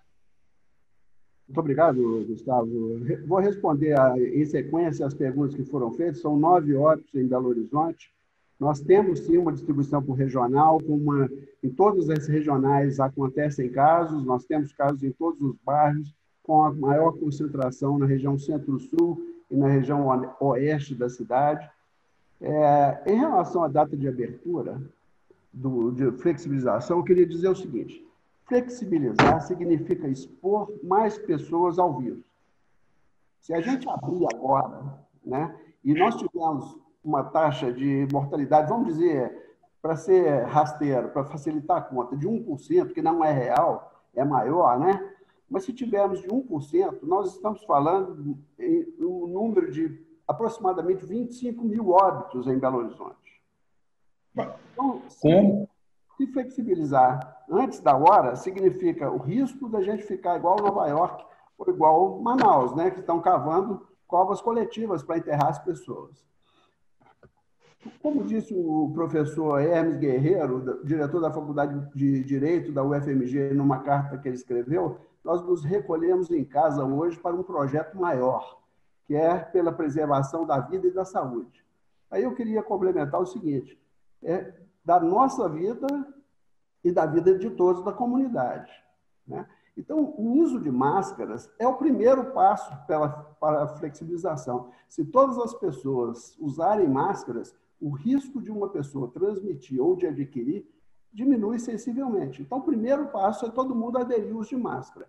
O segundo passo é a gente fazer inquéritos sorológicos para saber como que anda a imunidade coletiva, a imunidade de rebanho na nossa cidade. Esses inquéritos serão feitos a partir dessa semana que vem. Né? Então, nós vamos estratificar isso por grupos de risco, por índice de vulnerabilidade social, por uma série de fatores. E o Joel tem muita razão quando ele fala do ar-condicionado. Uma das primeiras recomendações que nós demos ao Sindicato dos, das Empresas de Transporte Coletivo de Belo Horizonte foi que andassem com as janelas abertas e o ar-condicionado desligado porque ainda não há essa tecnologia disponível para todo mundo. Né? Nós sabemos que os ares condicionados são uma grande fonte de, de, de fungos, bactérias, vírus, etc. Né? Nós tivemos já colegas médicos que faleceram de legionelose que adquiriram em avião, né? É, por causa de ar-condicionado. Então, essas coisas são conhecidas pela comunidade médica. Então, essas inovações serão incorporadas e, obviamente, elas são muito bem-vindas. Agora, a gente marcar uma data para abrir não é possível nesse momento. Nós precisamos de monitorar a curva todos os dias e é esse monitoramento da curva que vai nos dizer qual que é o momento de abrir. Né? Eu sei, nós temos essa preocupação, a Secretaria, a Prefeitura de Belo Horizonte está distribuindo cestas básicas, foram mais de 240 mil cestas básicas distribuídas, kits de higiene, né? nós pusemos pia na rua para as pessoas lavarem as mãos, tudo no sentido de disponibilizar equipamentos que tornem essa, flexibilização mais fácil de ser feita quando chegar o momento. Mas é a curva que vai nos dizer isso. Gustavo. Quer fazer um comentário aí, Modesto? É, uma boa tarde a todos. Eu, vocês falaram sobre o coronavírus, né? Bacana, saúde, saúde das pessoas. E eu gostaria de, de, de saber como é que vai ficar a saúde da pessoa jurídica, das empresas, dos empregos, né? É, eu acho, acho não, eu confirmo, eu, eu tenho certeza, né, que o é, é, é, meu, meu querido amigo Bernardo falou que tomou coroquina e sarou, e o ex-ministro da Saúde falava que cloroquina não era indicado pelo OMS e coisas mais. Não vou entrar no mérito. Quem sou eu para entrar no mérito da parte médica, né? Mas é, é, o que eu sinto, tá? É de que forma que eu acabo com o meu país. Essa é, é a forma que eu estou enxergando. Agora, eu quero saber o seguinte: muito bem, por que, que eu não posso manter as pessoas de grupo de risco em casa, né? É, é, liberar aos poucos o, o, o, a, a, os comércios, né? Exigir máscara para todo mundo. Né? Você quer andar na cidade? É máscara. Você quer tomar ônibus? É máscara, senão não entra no ônibus. Agora, até que ponto? Eu vejo aqui, eu fico com alegria danada é, quando você me fala que foram dois óbitos. Né? Eu converso com o Henrique, da, do, do, Salvador, ele me fala que, que, que, tem cinco pessoas no CTI. É, é, eu converso com o pessoal do, do, do Felício Rocha, fala que tem zero. Converso com o pessoal do, do, do, do, do hospital do, do é, é, é Vera Cruz, tem um. Então, quer dizer. Viu agora aí foram dois. Dois. Ô, doutor, doutor Jackson, 1%, o senhor falou que morreu nove pessoas, 1% de nove não é 25 mil, não. Então, é, eu só quero saber o seguinte, tá? Eu estou vendo que muito mais do que 25 mil, nós já temos óbitos, óbitos muito maiores do que esse, tá? em Minas Gerais. Nós temos muito mais óbitos do que isso em Belo Horizonte, com as pessoas jurídicas. É, não adianta eu dar um, um, um, uma cesta básica se eu tenho uma família desempregada passando fome e que a empresa dele acabou. Tá? Então, precisa de haver uma conscientização. Que dia que nós vamos poder abrir o comércio? Tem que ter esse dia. Né? E a gente, eu, como tem loja em vários, em vários municípios, em várias cidades, eu vejo os prefeitos falando o seguinte: tem uma cidade, eu não vou citar o nome, né? eu abria, porque eu sou do grupo que eu posso abrir, eu sou do grupo da saúde, ele agora determinou que eu só é, eu, eu abria das 7 às 23. Agora eu só posso abrir das, das 9 às 17. Qual a diferença? A diferença que eu vejo né, é a síndrome do pequeno poder. Infelizmente é isso. Então, é, doutor Jacques, muito mais óbvio está acontecendo com a pessoa jurídica. Né? Eu quero conscientizar a todos vocês. É, é, Joel, meu grande amigo, né? É, como é que fica, Joel? Aquela quantidade de técnicos que você tem, se não tem empresa para você atender, está tudo fechado, né? É, uma hora você vai começar a demitir, né? É, é, eu tenho, tenho tem pessoas que ligam para mim pedindo orientação, o que deve fazer, mas chorando, literalmente chorando, eu não aguento mais, eu não sei o que eu faço, né? Então, eu só queria deixar esse recado, gente, tá? Cuidado, tudo bem, vocês tomam cuidado com as pessoas, mas não vamos esquecer que essas pessoas vivem tá, do seu emprego e da economia do país, da economia da cidade. Tá? E hoje a cidade está dando cesta básica. E amanhã, aonde que eu vou buscar meu alimento? Tá? O volume de assaltos e arrombamentos que eu tive nas minhas lojas é violento. Já começou, entendeu? Isso é um sintoma. Né? Agora, vamos olhar, né? É, é, é, é, vamos olhar com muito carinho, com muita segurança. Não é sair abrindo, mas é com muita segurança e tem que ter o dia sim, né? Dia tal abre isso, isso, isso. Dia tal abre isso, isso, isso. Pelo menos para o empresário falar com o funcionário dele que não está recebendo, e a partir do dia tal nós vamos abrir. Então tem que falar sim, tá? Então eu, eu gostaria de que, que esse desabafo aqui é uma preocupação de todo o comércio e, e, e principalmente toda a indústria, né? A gente está é, é, é, trabalhando com apertos, é, é, não adianta, eu sou um privilegiado, estou aberto, mas daí não tem gente para comprar, né? Então, não é, não é isso, não. E eu não estou preocupado comigo, não. Eu estou preocupado com a economia do meu Estado e com a economia do meu país. Né? Eu estou preocupado com, com um, um, um, uma, uma, entidades é, é legislativas, judiciárias é, é, é, e vários partidos querendo acabar e, e querendo tirar e desestruturar um o governo federal. Né? Então, cuidado se nós não estamos muito, muito é, é, imbuídos na, na, na, na imprensa, colocando medo, colocando pânico, que as pessoas estão com pânico, as pessoas estão com medo, né? E eu não sei se até que ponto que existe esse, esse risco tão grande. Olha a população da Itália, é uma quantidade de gente mais velha, quantidade de gente de risco. Olha, olha, olha, olha, o tamanho, olha é, é, é, o clima. Quer dizer, são coisas diferentes. Né? Então, tudo bem, já seguramos, fizemos tudo certo. Agora, por favor, por favor, gente, vamos começar a falar que dia que a gente volta, porque o, nós não, não aguentamos não aguentamos. É, a imprensa não tem, não tem, não tem é, é, é, é pessoas para fazer seus anúncios, né? Oh, Samuel, né?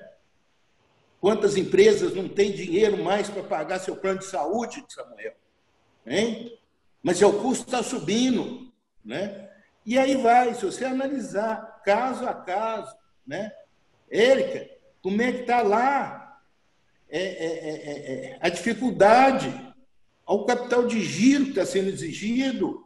Então, gente, muito mais que óbito de pessoas, pode saber, não vai ter, não vai ter cemitério, tá? Não vai ter cemitério para enterrar tanta empresa morta. Um grande abraço para vocês, desculpa a emoção, mas é porque eu estou muito preocupado Modesto, muito obrigado a você pela fala aqui. É, uma coisa sou eu falar a minha opinião, outra coisa é você, na sua responsabilidade, no seu tamanho, na sua experiência, falar essa mesma opinião. Então, o que eu queria te falar é o seguinte: nós temos total é, apoio à sua fala, à, à sua opinião, óbvio.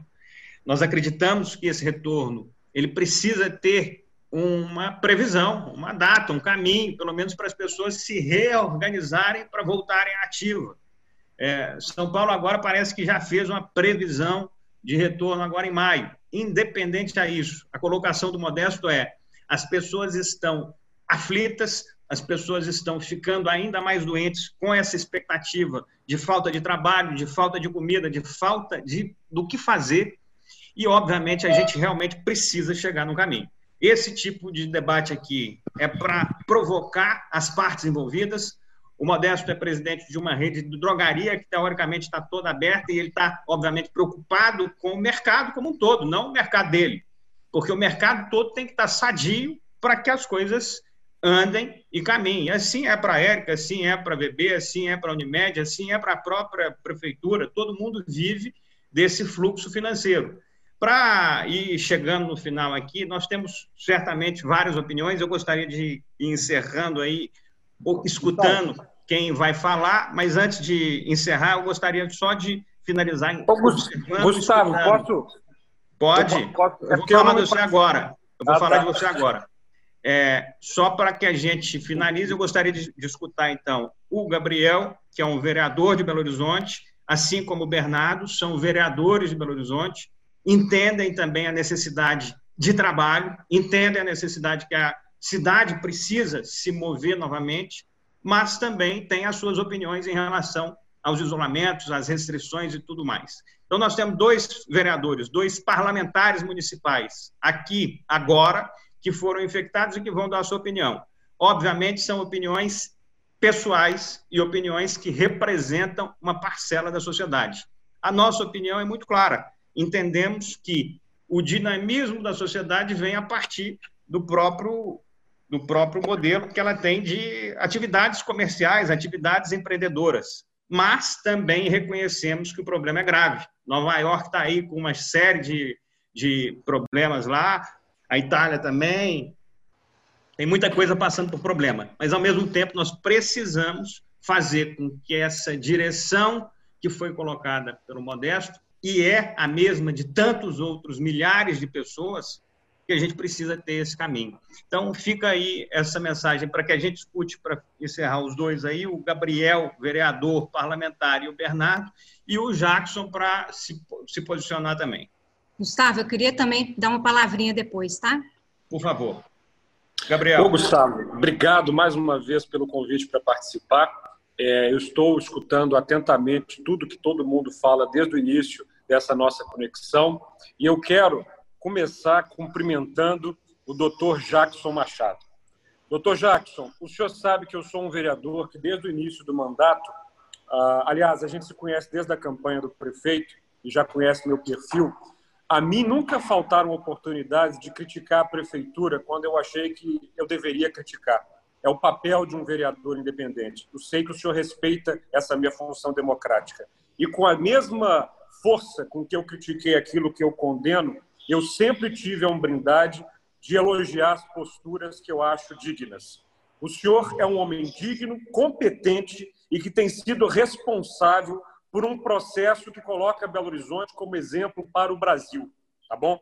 É, o meu profundo reconhecimento de um parlamentar, aliás, talvez o único, que logo depois do feriado do Carnaval, naquela quinta-feira, estava na Câmara Municipal para cumprir minha função de fiscalizador e perguntei ao senhor se Belo Horizonte estava se preparando devidamente para a questão do coronavírus. Desde aquele momento, nós fomos dialogando e eu fui vendo que o senhor poderia fazer o que estava fazendo.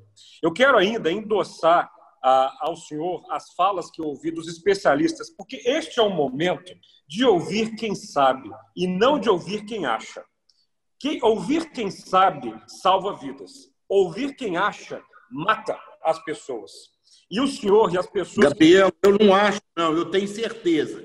Tá? Calma, Por doutor favor, Modesto. Calma, calma. Doutor... empresário. Tá? Calma, doutor Modesto. Eu não tô... 9 mil empregos. Calma, eu não estou achando, não.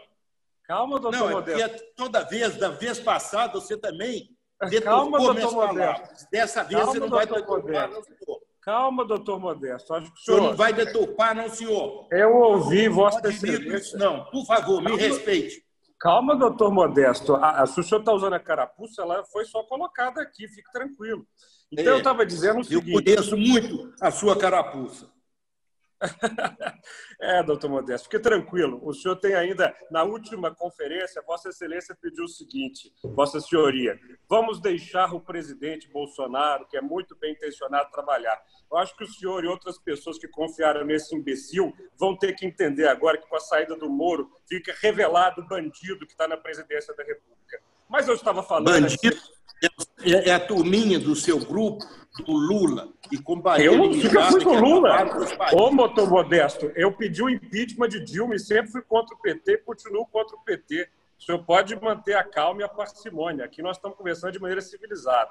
Então, doutor não, Jackson. Não, se permita falar, doutor Modesto. Tá, tá. Deixa eu dar o meu depoimento aqui enquanto. Doutor Modesto, me permita simplesmente concluir. Então, uh, doutor Jackson Machado, hoje eu publiquei um artigo no jornal Tempo elogiando o senhor, elogiando a prefeitura. Parabéns pela sua postura, que está salvando vidas, que não está permitindo que Belo Horizonte enfilere caixões um atrás dos outros. Parabéns ao senhor, parabéns às pessoas que estão resistindo bravamente e estão considerando os dados, a ciência, a medicina é isso que nós temos que fazer na cidade, a despeito, insisto, de quem acha e não de quem sabe. Essa é uma hora de valorizar as pessoas que valorizam a vida. Não é o caso do presidente da República, um completo irresponsável, e tem sido o caso do governador do estado de Minas Gerais, Romeu Zema, que tem feito o que pode para resistir às pressões dos grupos empresariais que o apoiam, e também do prefeito Alexandre Calil. Eu estou muito satisfeito de viver numa cidade onde o prefeito tem respeitado a vida. Eu também quero sair do isolamento, doutor Jackson. Na terça-feira que vem, vou organizar uma, uma reunião especial na Câmara Municipal para ouvir o empresariado, para ouvir o comércio. Certamente tem que ter diálogo para preservar os empregos, para preservar a economia. Outras medidas da prefeitura podem ser tomadas para aliviar quem está arcando com o prejuízo neste momento. Acho que isso é muito importante. Não sem desconsiderar os dados, não sem desconsiderar os dados. Eu sempre fui muito respeitoso com as pessoas, nunca interrompi a fala dos outros de uma maneira muito educada, respeitando o que todo mundo tem para falar. E eu acho que esse é um comportamento cívico básico quando a gente está num debate. Quero aqui registrar, e o senhor sabe disso também, que eu nunca fui da turminha do Lula, não. É, basicamente, quem me conhece, me conhece bem, nos 13 anos que o PT exerceu o poder, eu fui um crítico mordaz dos petistas. Eu sempre critiquei e continuo criticando o PT. Então, essa dicotomia, geralmente mentirosa, de colocar ah, as pessoas num campo oposto só porque elas discordam momentaneamente, não é respeitar os fatos. E as pessoas têm de respeitar os fatos. Então, fica aqui a minha colaboração na Câmara, doutor Jackson. Vários vereadores da base de apoio do governo, neste momento, estão preferindo abrir mão dos seus princípios para escutar pessoas irresponsáveis, porque são pessoas irresponsáveis. Aqui, desse vereador independente, o senhor tem o total apoio para fazer a política pública que salva vidas na capital mineira. E os demais que coloquem a carapuça do juízo da responsabilidade, que se calem e que escutem as autoridades. Oh, Gabriel, eu Aqui, eu quero uma resposta, tá? Não vou calar, não, num tipo de político igual o senhor é, entendeu? Porque é isso. O senhor financiou um tá bandido que está na presidência, meu caro. O senhor fez isso. O senhor e outros empresários desse país botaram na presidência um maluco que está destruindo o Brasil. Não, é que... isso é um outro problema, tá? É. É um, é, nunca teve uma equipe tão boa. Nós não vamos discutir política aqui, não. O Moro que o tá? diga. O Moro que o diga. O ah, não vamos discutir política aqui, não. E vão ser mais responsáveis, porque nós estamos mexendo com vidas de pessoas e de empresas. Tá? Isso. Então, e o senhor aprenda a não interromper minha fala e ter respeito com quem está é, dialogando, é, eu, eu não sou dos seus moleques, não. Minha o senhor fala, mais tá? respeitoso. Tá? De não o senhor tem dinheiro, pode muito, mas não pode tudo. Sossega a pasta. É, eu acho importante o seguinte: o Gabriel, que é um vereador, deu a sua opinião, deu a sua posição.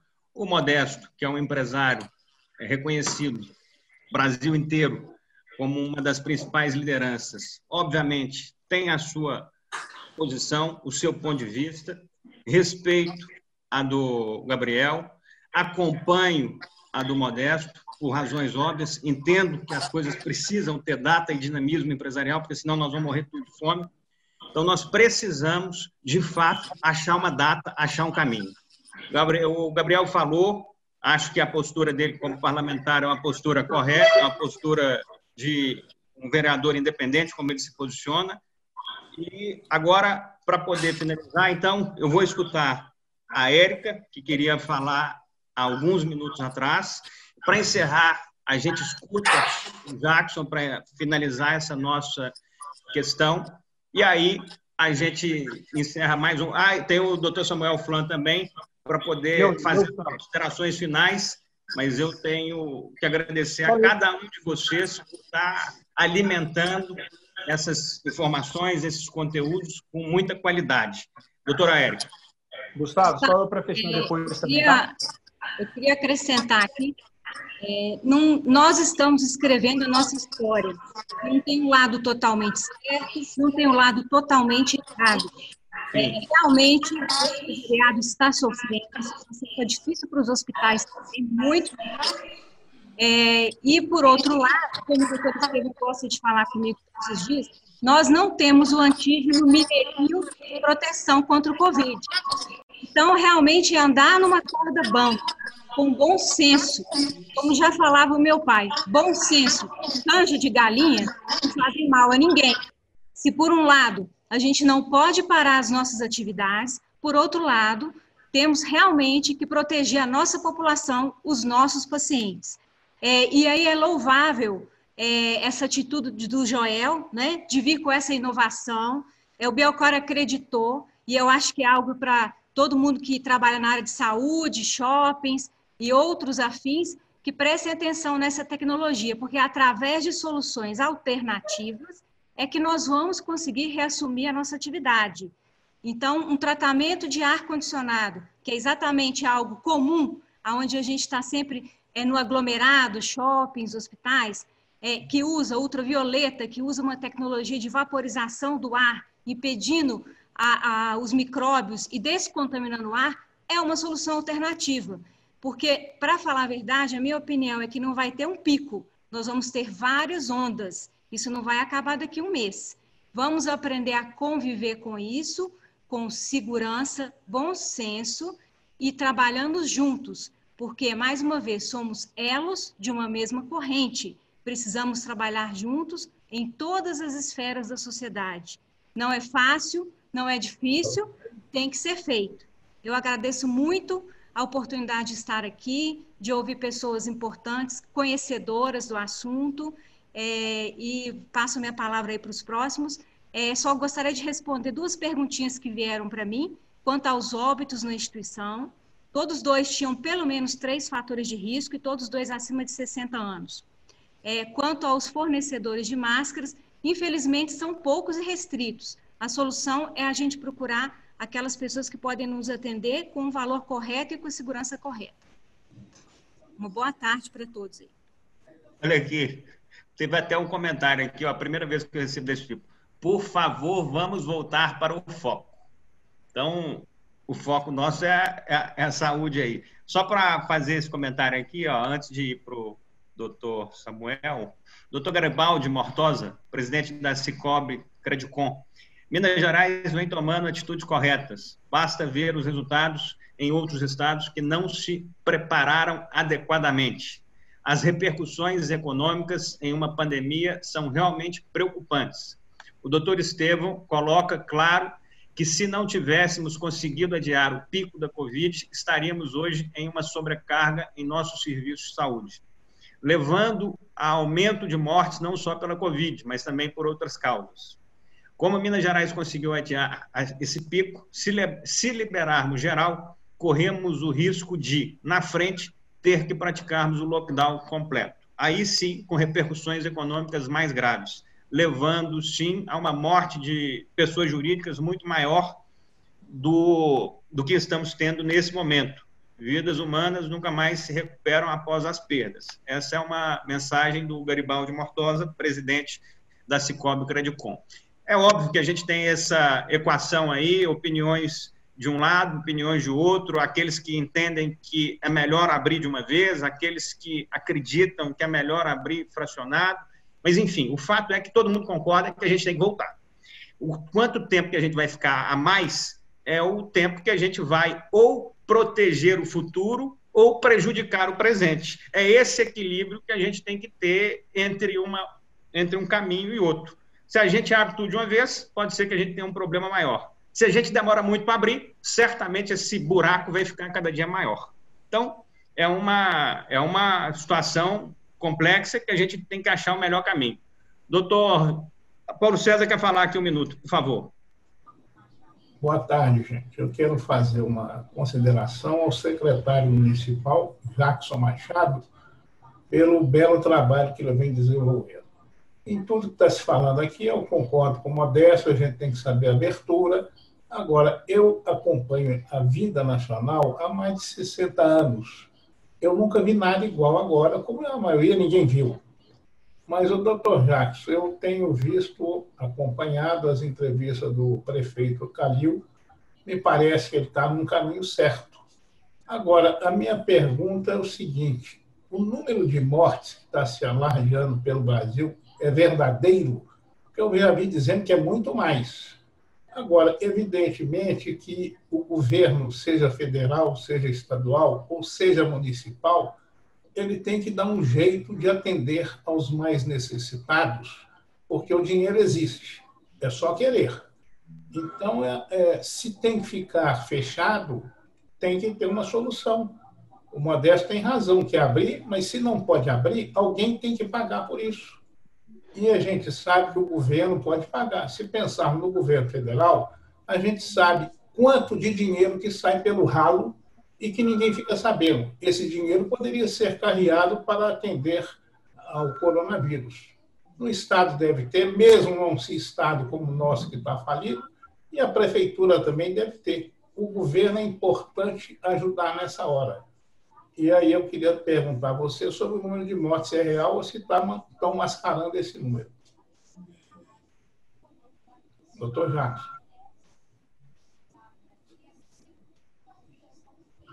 Muito obrigado por sua pergunta, César. O número de mortes provavelmente está para baixo do que é esperado. Ontem foram 405 mortes no Brasil, e provavelmente outras ainda serão documentadas, porque há um intervalo de tempo entre a coleta do exame e o resultado do exame. Esse resultado não é imediato. Então, os números que são divulgados não refletem a realidade daquele momento. Então, é possível que o número seja um pouco maior, mas não muito maior. Eu queria fazer uma explicação que parece que o senhor Modesto não entendeu a minha colocação. Belo Horizonte tem 2 milhões e 500 mil habitantes. Se a mortalidade for 1%, significa 25 mil. São 25 mil mortos que vão acontecer nessa população. Né? E, para finalizar, o que eu queria dizer é o seguinte: o meu compromisso, enquanto médico, inicialmente, é com a vida, é com a preservação da vida. Não adianta nada um empresário estar rico, mas morto. E a nossa preocupação nesse momento é essa. A abertura vai acontecer. Eu estou doido para abrir. Eu, tô, eu, eu, não vejo os meus netos e os meus filhos há um tempão. Há um tempo que eu não sento com os meus amigos num boteco para tomar uma cerveja. Né? Eu quero fazer isso como todo mundo. Eu quero que as coisas funcionem. Só que a gente faz isso com responsabilidade. Isso vai acontecer. Quando? Eu não sei, ninguém sabe. A gente precisa de monitorar a curva. Seria irresponsável a gente dizer, nesse momento, qual uma data. Pode ser que a semana que vem, com o monitoramento da curva, eu venha aqui dizer que nós vamos abrir dia tal. Nesse momento, isso não é possível. volto a dizer, o uso da máscara é a primeira medida para se flexibilizar. Se todo mundo usar máscara, vai ser mais fácil flexibilizar. E, obviamente, existem atividades que têm risco pequeno, que podem ser abertas. Belo Horizonte está funcionando com 55% de isolamento apenas. Não está funcionando com 100%, como Nova York. Está funcionando com 55%. As farmácias estão abertas, os supermercados estão abertos. Tem gente sofrendo, tem gente sofrendo. Mas antes sofrer vivo do que estar morto e não conseguir recuperar nada do que foi perdido. O dinheiro ganha-se depois. nesse momento, o importante é estar vivo. Doutor Samuel. Espera aí, vamos lá, Bernardo. Aí o Samuel finaliza. Perfeito. Só para eu tentar fazer o gancho aqui com o que o Gabriel, o doutor Modesto e o, e o doutor Jackson falaram também. Na verdade, eu acho que a gente está passando por um cenário que é muito parecido com o global da Europa.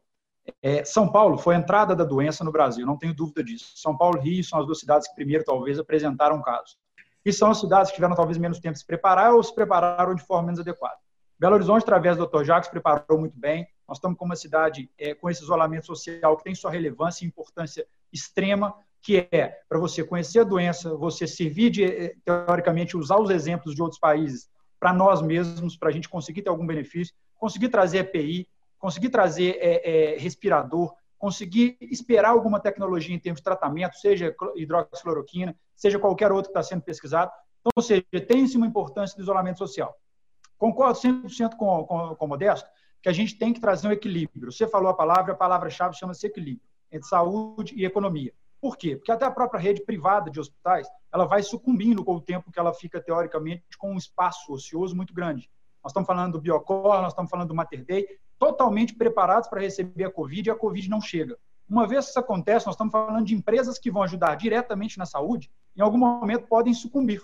E a gente vai ter uma resposta na saúde muito pior, às vezes. Então, não estamos falando só de empresas de perder empregos do ponto de vista global, é, do ponto de vista supermercado, do ponto de vista é, é, farmácia, do ponto de vista é, engenharia civil. Nós estamos falando de todas as empresas, inclusive dentro da área da saúde.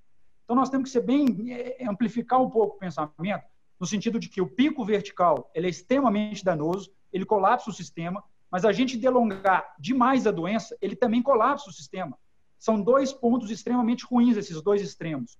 Então, as duas perguntas de um milhão de dólares que a gente tem feito, que a gente tem repetido do ponto de vista médico e do ponto de vista economia, é quando fazer a abertura, que eu acho que tem que ser no momento adequado, como o doutor Jacques está falando, talvez logo após a gente ter o primeiro pico, já que vai vir ondas, como a doutora Érica falou também, na hora que a gente tiver o primeiro pico, tiver descendente, talvez a gente tenha uma janela de oportunidade para estar tá abrindo para o mercado.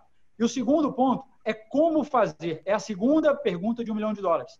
Como fazer essa abertura? Por quê? Porque se a gente abrir de forma inadequada, todo o trabalho para trás vai ser perdido. Nós vamos ter simplesmente empurrado a curva para frente. Isso não é saudável.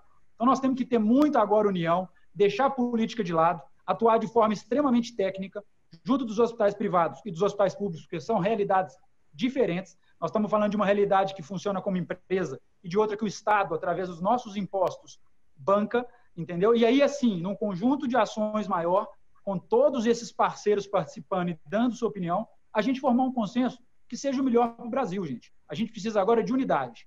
Segmentar nesse momento é tudo que o Brasil não precisa.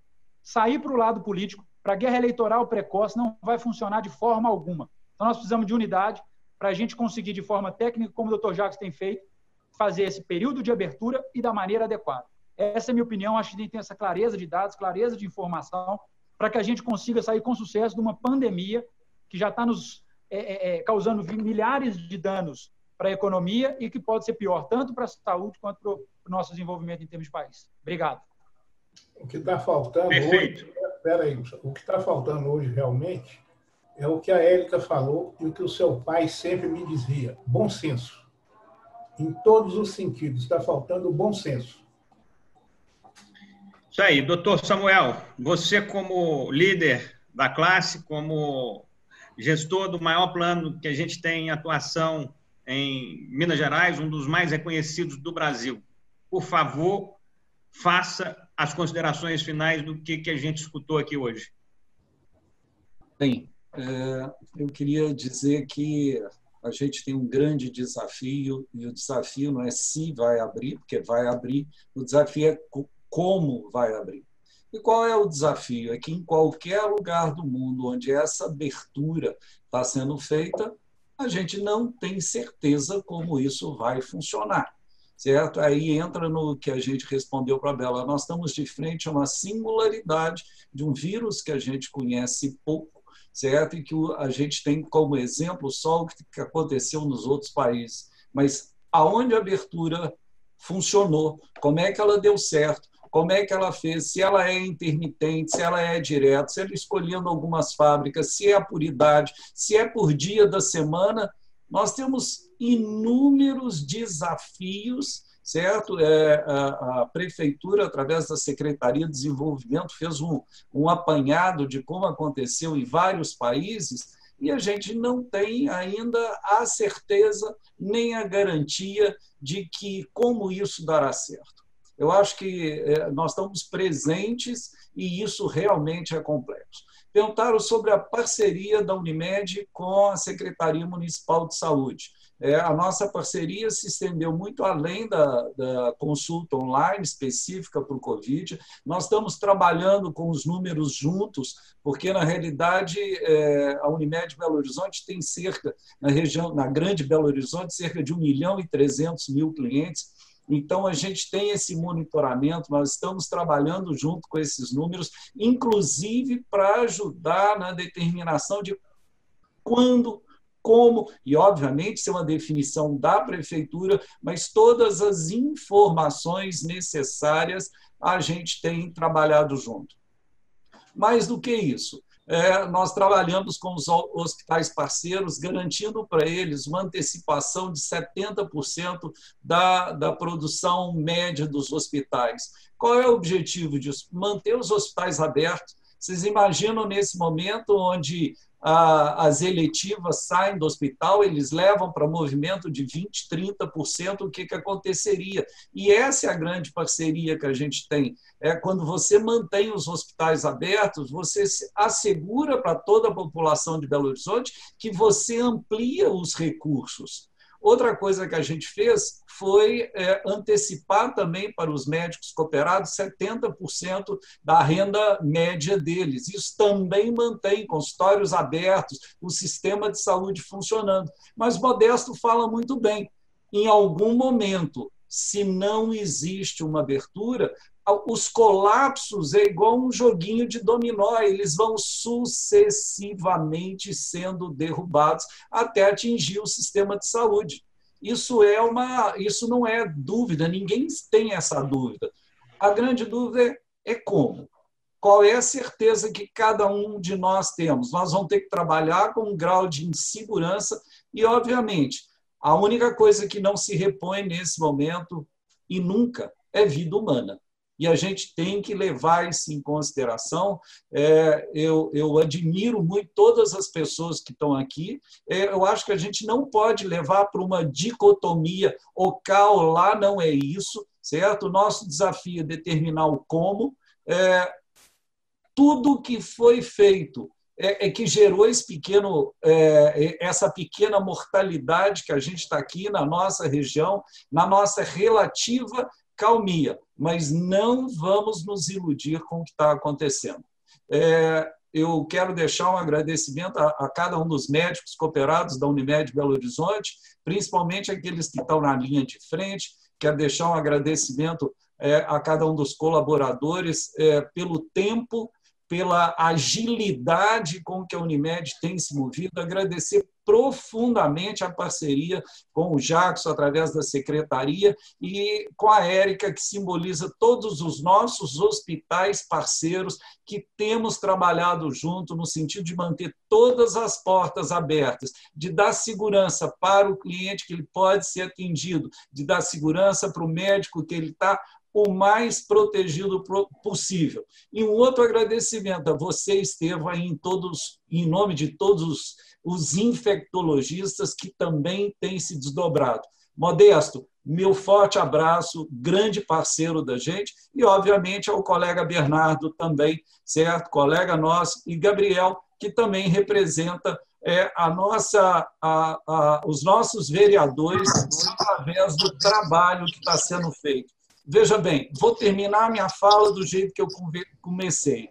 Não é criando conflitos entre a gente, é criando cooperação. Se a gente cooperar um com o outro, nós vamos ter menos mortalidade, nós vamos ter mais sucesso dos nossos trabalhos, nós vamos conseguir atender melhor os nossos clientes, seja do plano de saúde, seja da prefeitura. E o que a gente precisa nesse momento é a maior cooperação possível para que a gente saia disso de uma maneira, maneira tranquila e que daqui a seis meses não tenha que ninguém de nós olhar para trás e se lamentar por algo que fez ou fundamentalmente por algo que deixou de fazer. Então esse é o meu é a minha fala final. É, a você Gustavo, a você Paulo César, um forte abraço, parabéns é, por essa é, por essa ideia, por essa inovação. É, veja bem, nós podemos ficar isolados, mas não podemos perder o contato. É, se a gente fizer isso, com certeza, tudo que a gente está tá fazendo vai dar errado. Joel, meu forte abraço para você. Bela, muito obrigado. Doutor Samuel, só te dizer muito obrigado pessoalmente, porque o meu pai, que tem 79 anos, teve, apesar de toda essa tragédia que está acontecendo no mundo, a minha vida ainda piorou, porque meu pai teve pneumonia, uma pneumonia muito forte. E ele é um cliente da Unimed, passou 26 dias no Hospital Felício Roxo, e veio para minha casa e está aqui desde a sexta-feira em home care. E as pessoas como vocês, é, que cuidam da nossa vida nesse momento, me enchem de emoção e de satisfação para saber que tem gente muito responsável na nossa cidade, fazendo tanto por nós nesse momento difícil. Então, meu pai está ali, ele está numa situação muito difícil. Eu tenho tentado uh, resistir às dificuldades que a gente vive, cada um pessoalmente nesse momento, Compreendo muito que nós temos que sair desse isolamento o quanto antes, mas é respeitando os dados, a ciência e a medicina e respeitando, sobretudo, pessoas que já trabalharam muito antes da gente. E me permite também, doutor Modesto, eu acho que esse é o momento, seguindo a linha aqui de união, sinceras desculpas pelo tom que você levou, é, eu tenho uma profunda admiração pela família do senhor, pelo que o senhor fez por Belo Horizonte, Uh, acho que no momento em que a gente se exalta, sai, somos pessoas de personalidade forte, mas eu não posso terminar essa conferência é, dizendo que eu sei, como vereador da cidade, reconhecer o papel da Araújo nesse momento. Só quer dizer, né, de modo muito sincero, que eu nunca fui da laia do Lula, não, e quando alguém fala isso de mim, aí realmente eu fico bem bravo. Mas fora isso, Gustavo, Paulo, todo mundo, muito obrigado pela oportunidade. Doutor Jackson quer finalizar ali é, eu queria agradecer a oportunidade de ter participado desse evento, agradecer as palavras elogiosas de vários, né, do Gabriel, Samuel, Bernardo, do Modesto, Paulo César.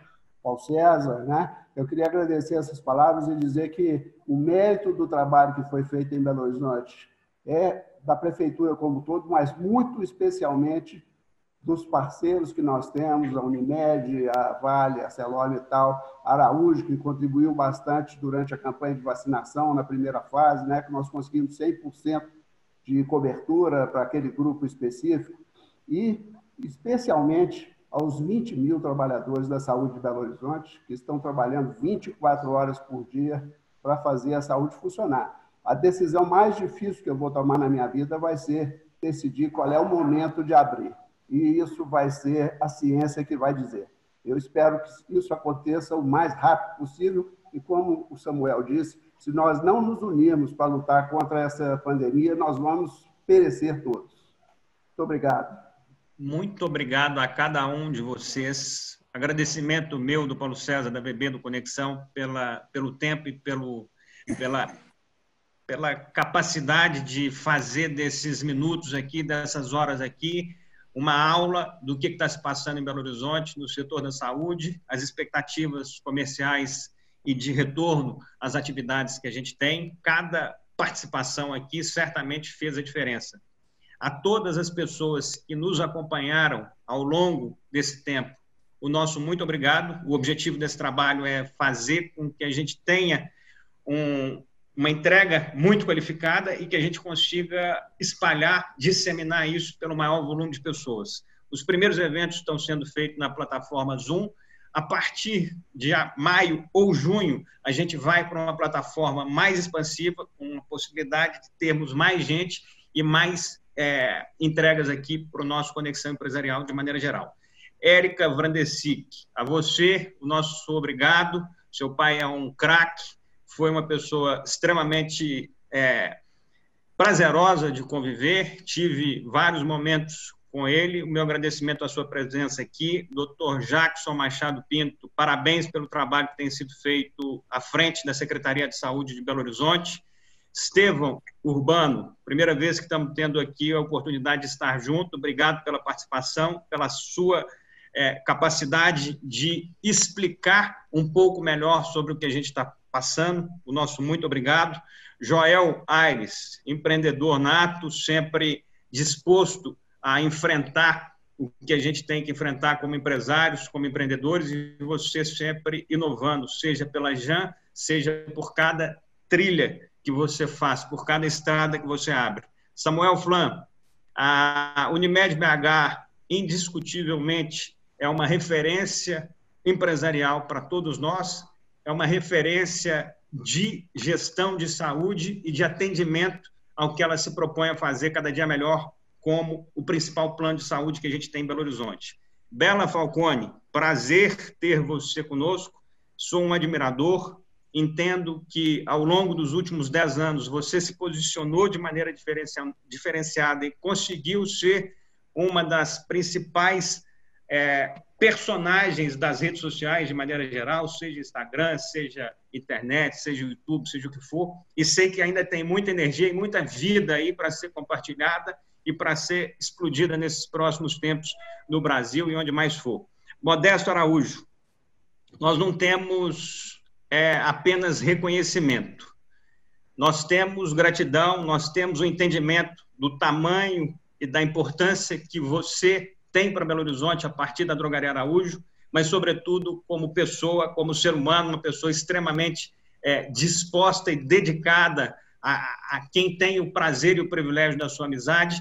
Você é um lutador impressionante, a forma como você se posiciona perante as situações que a gente vive de maneira geral.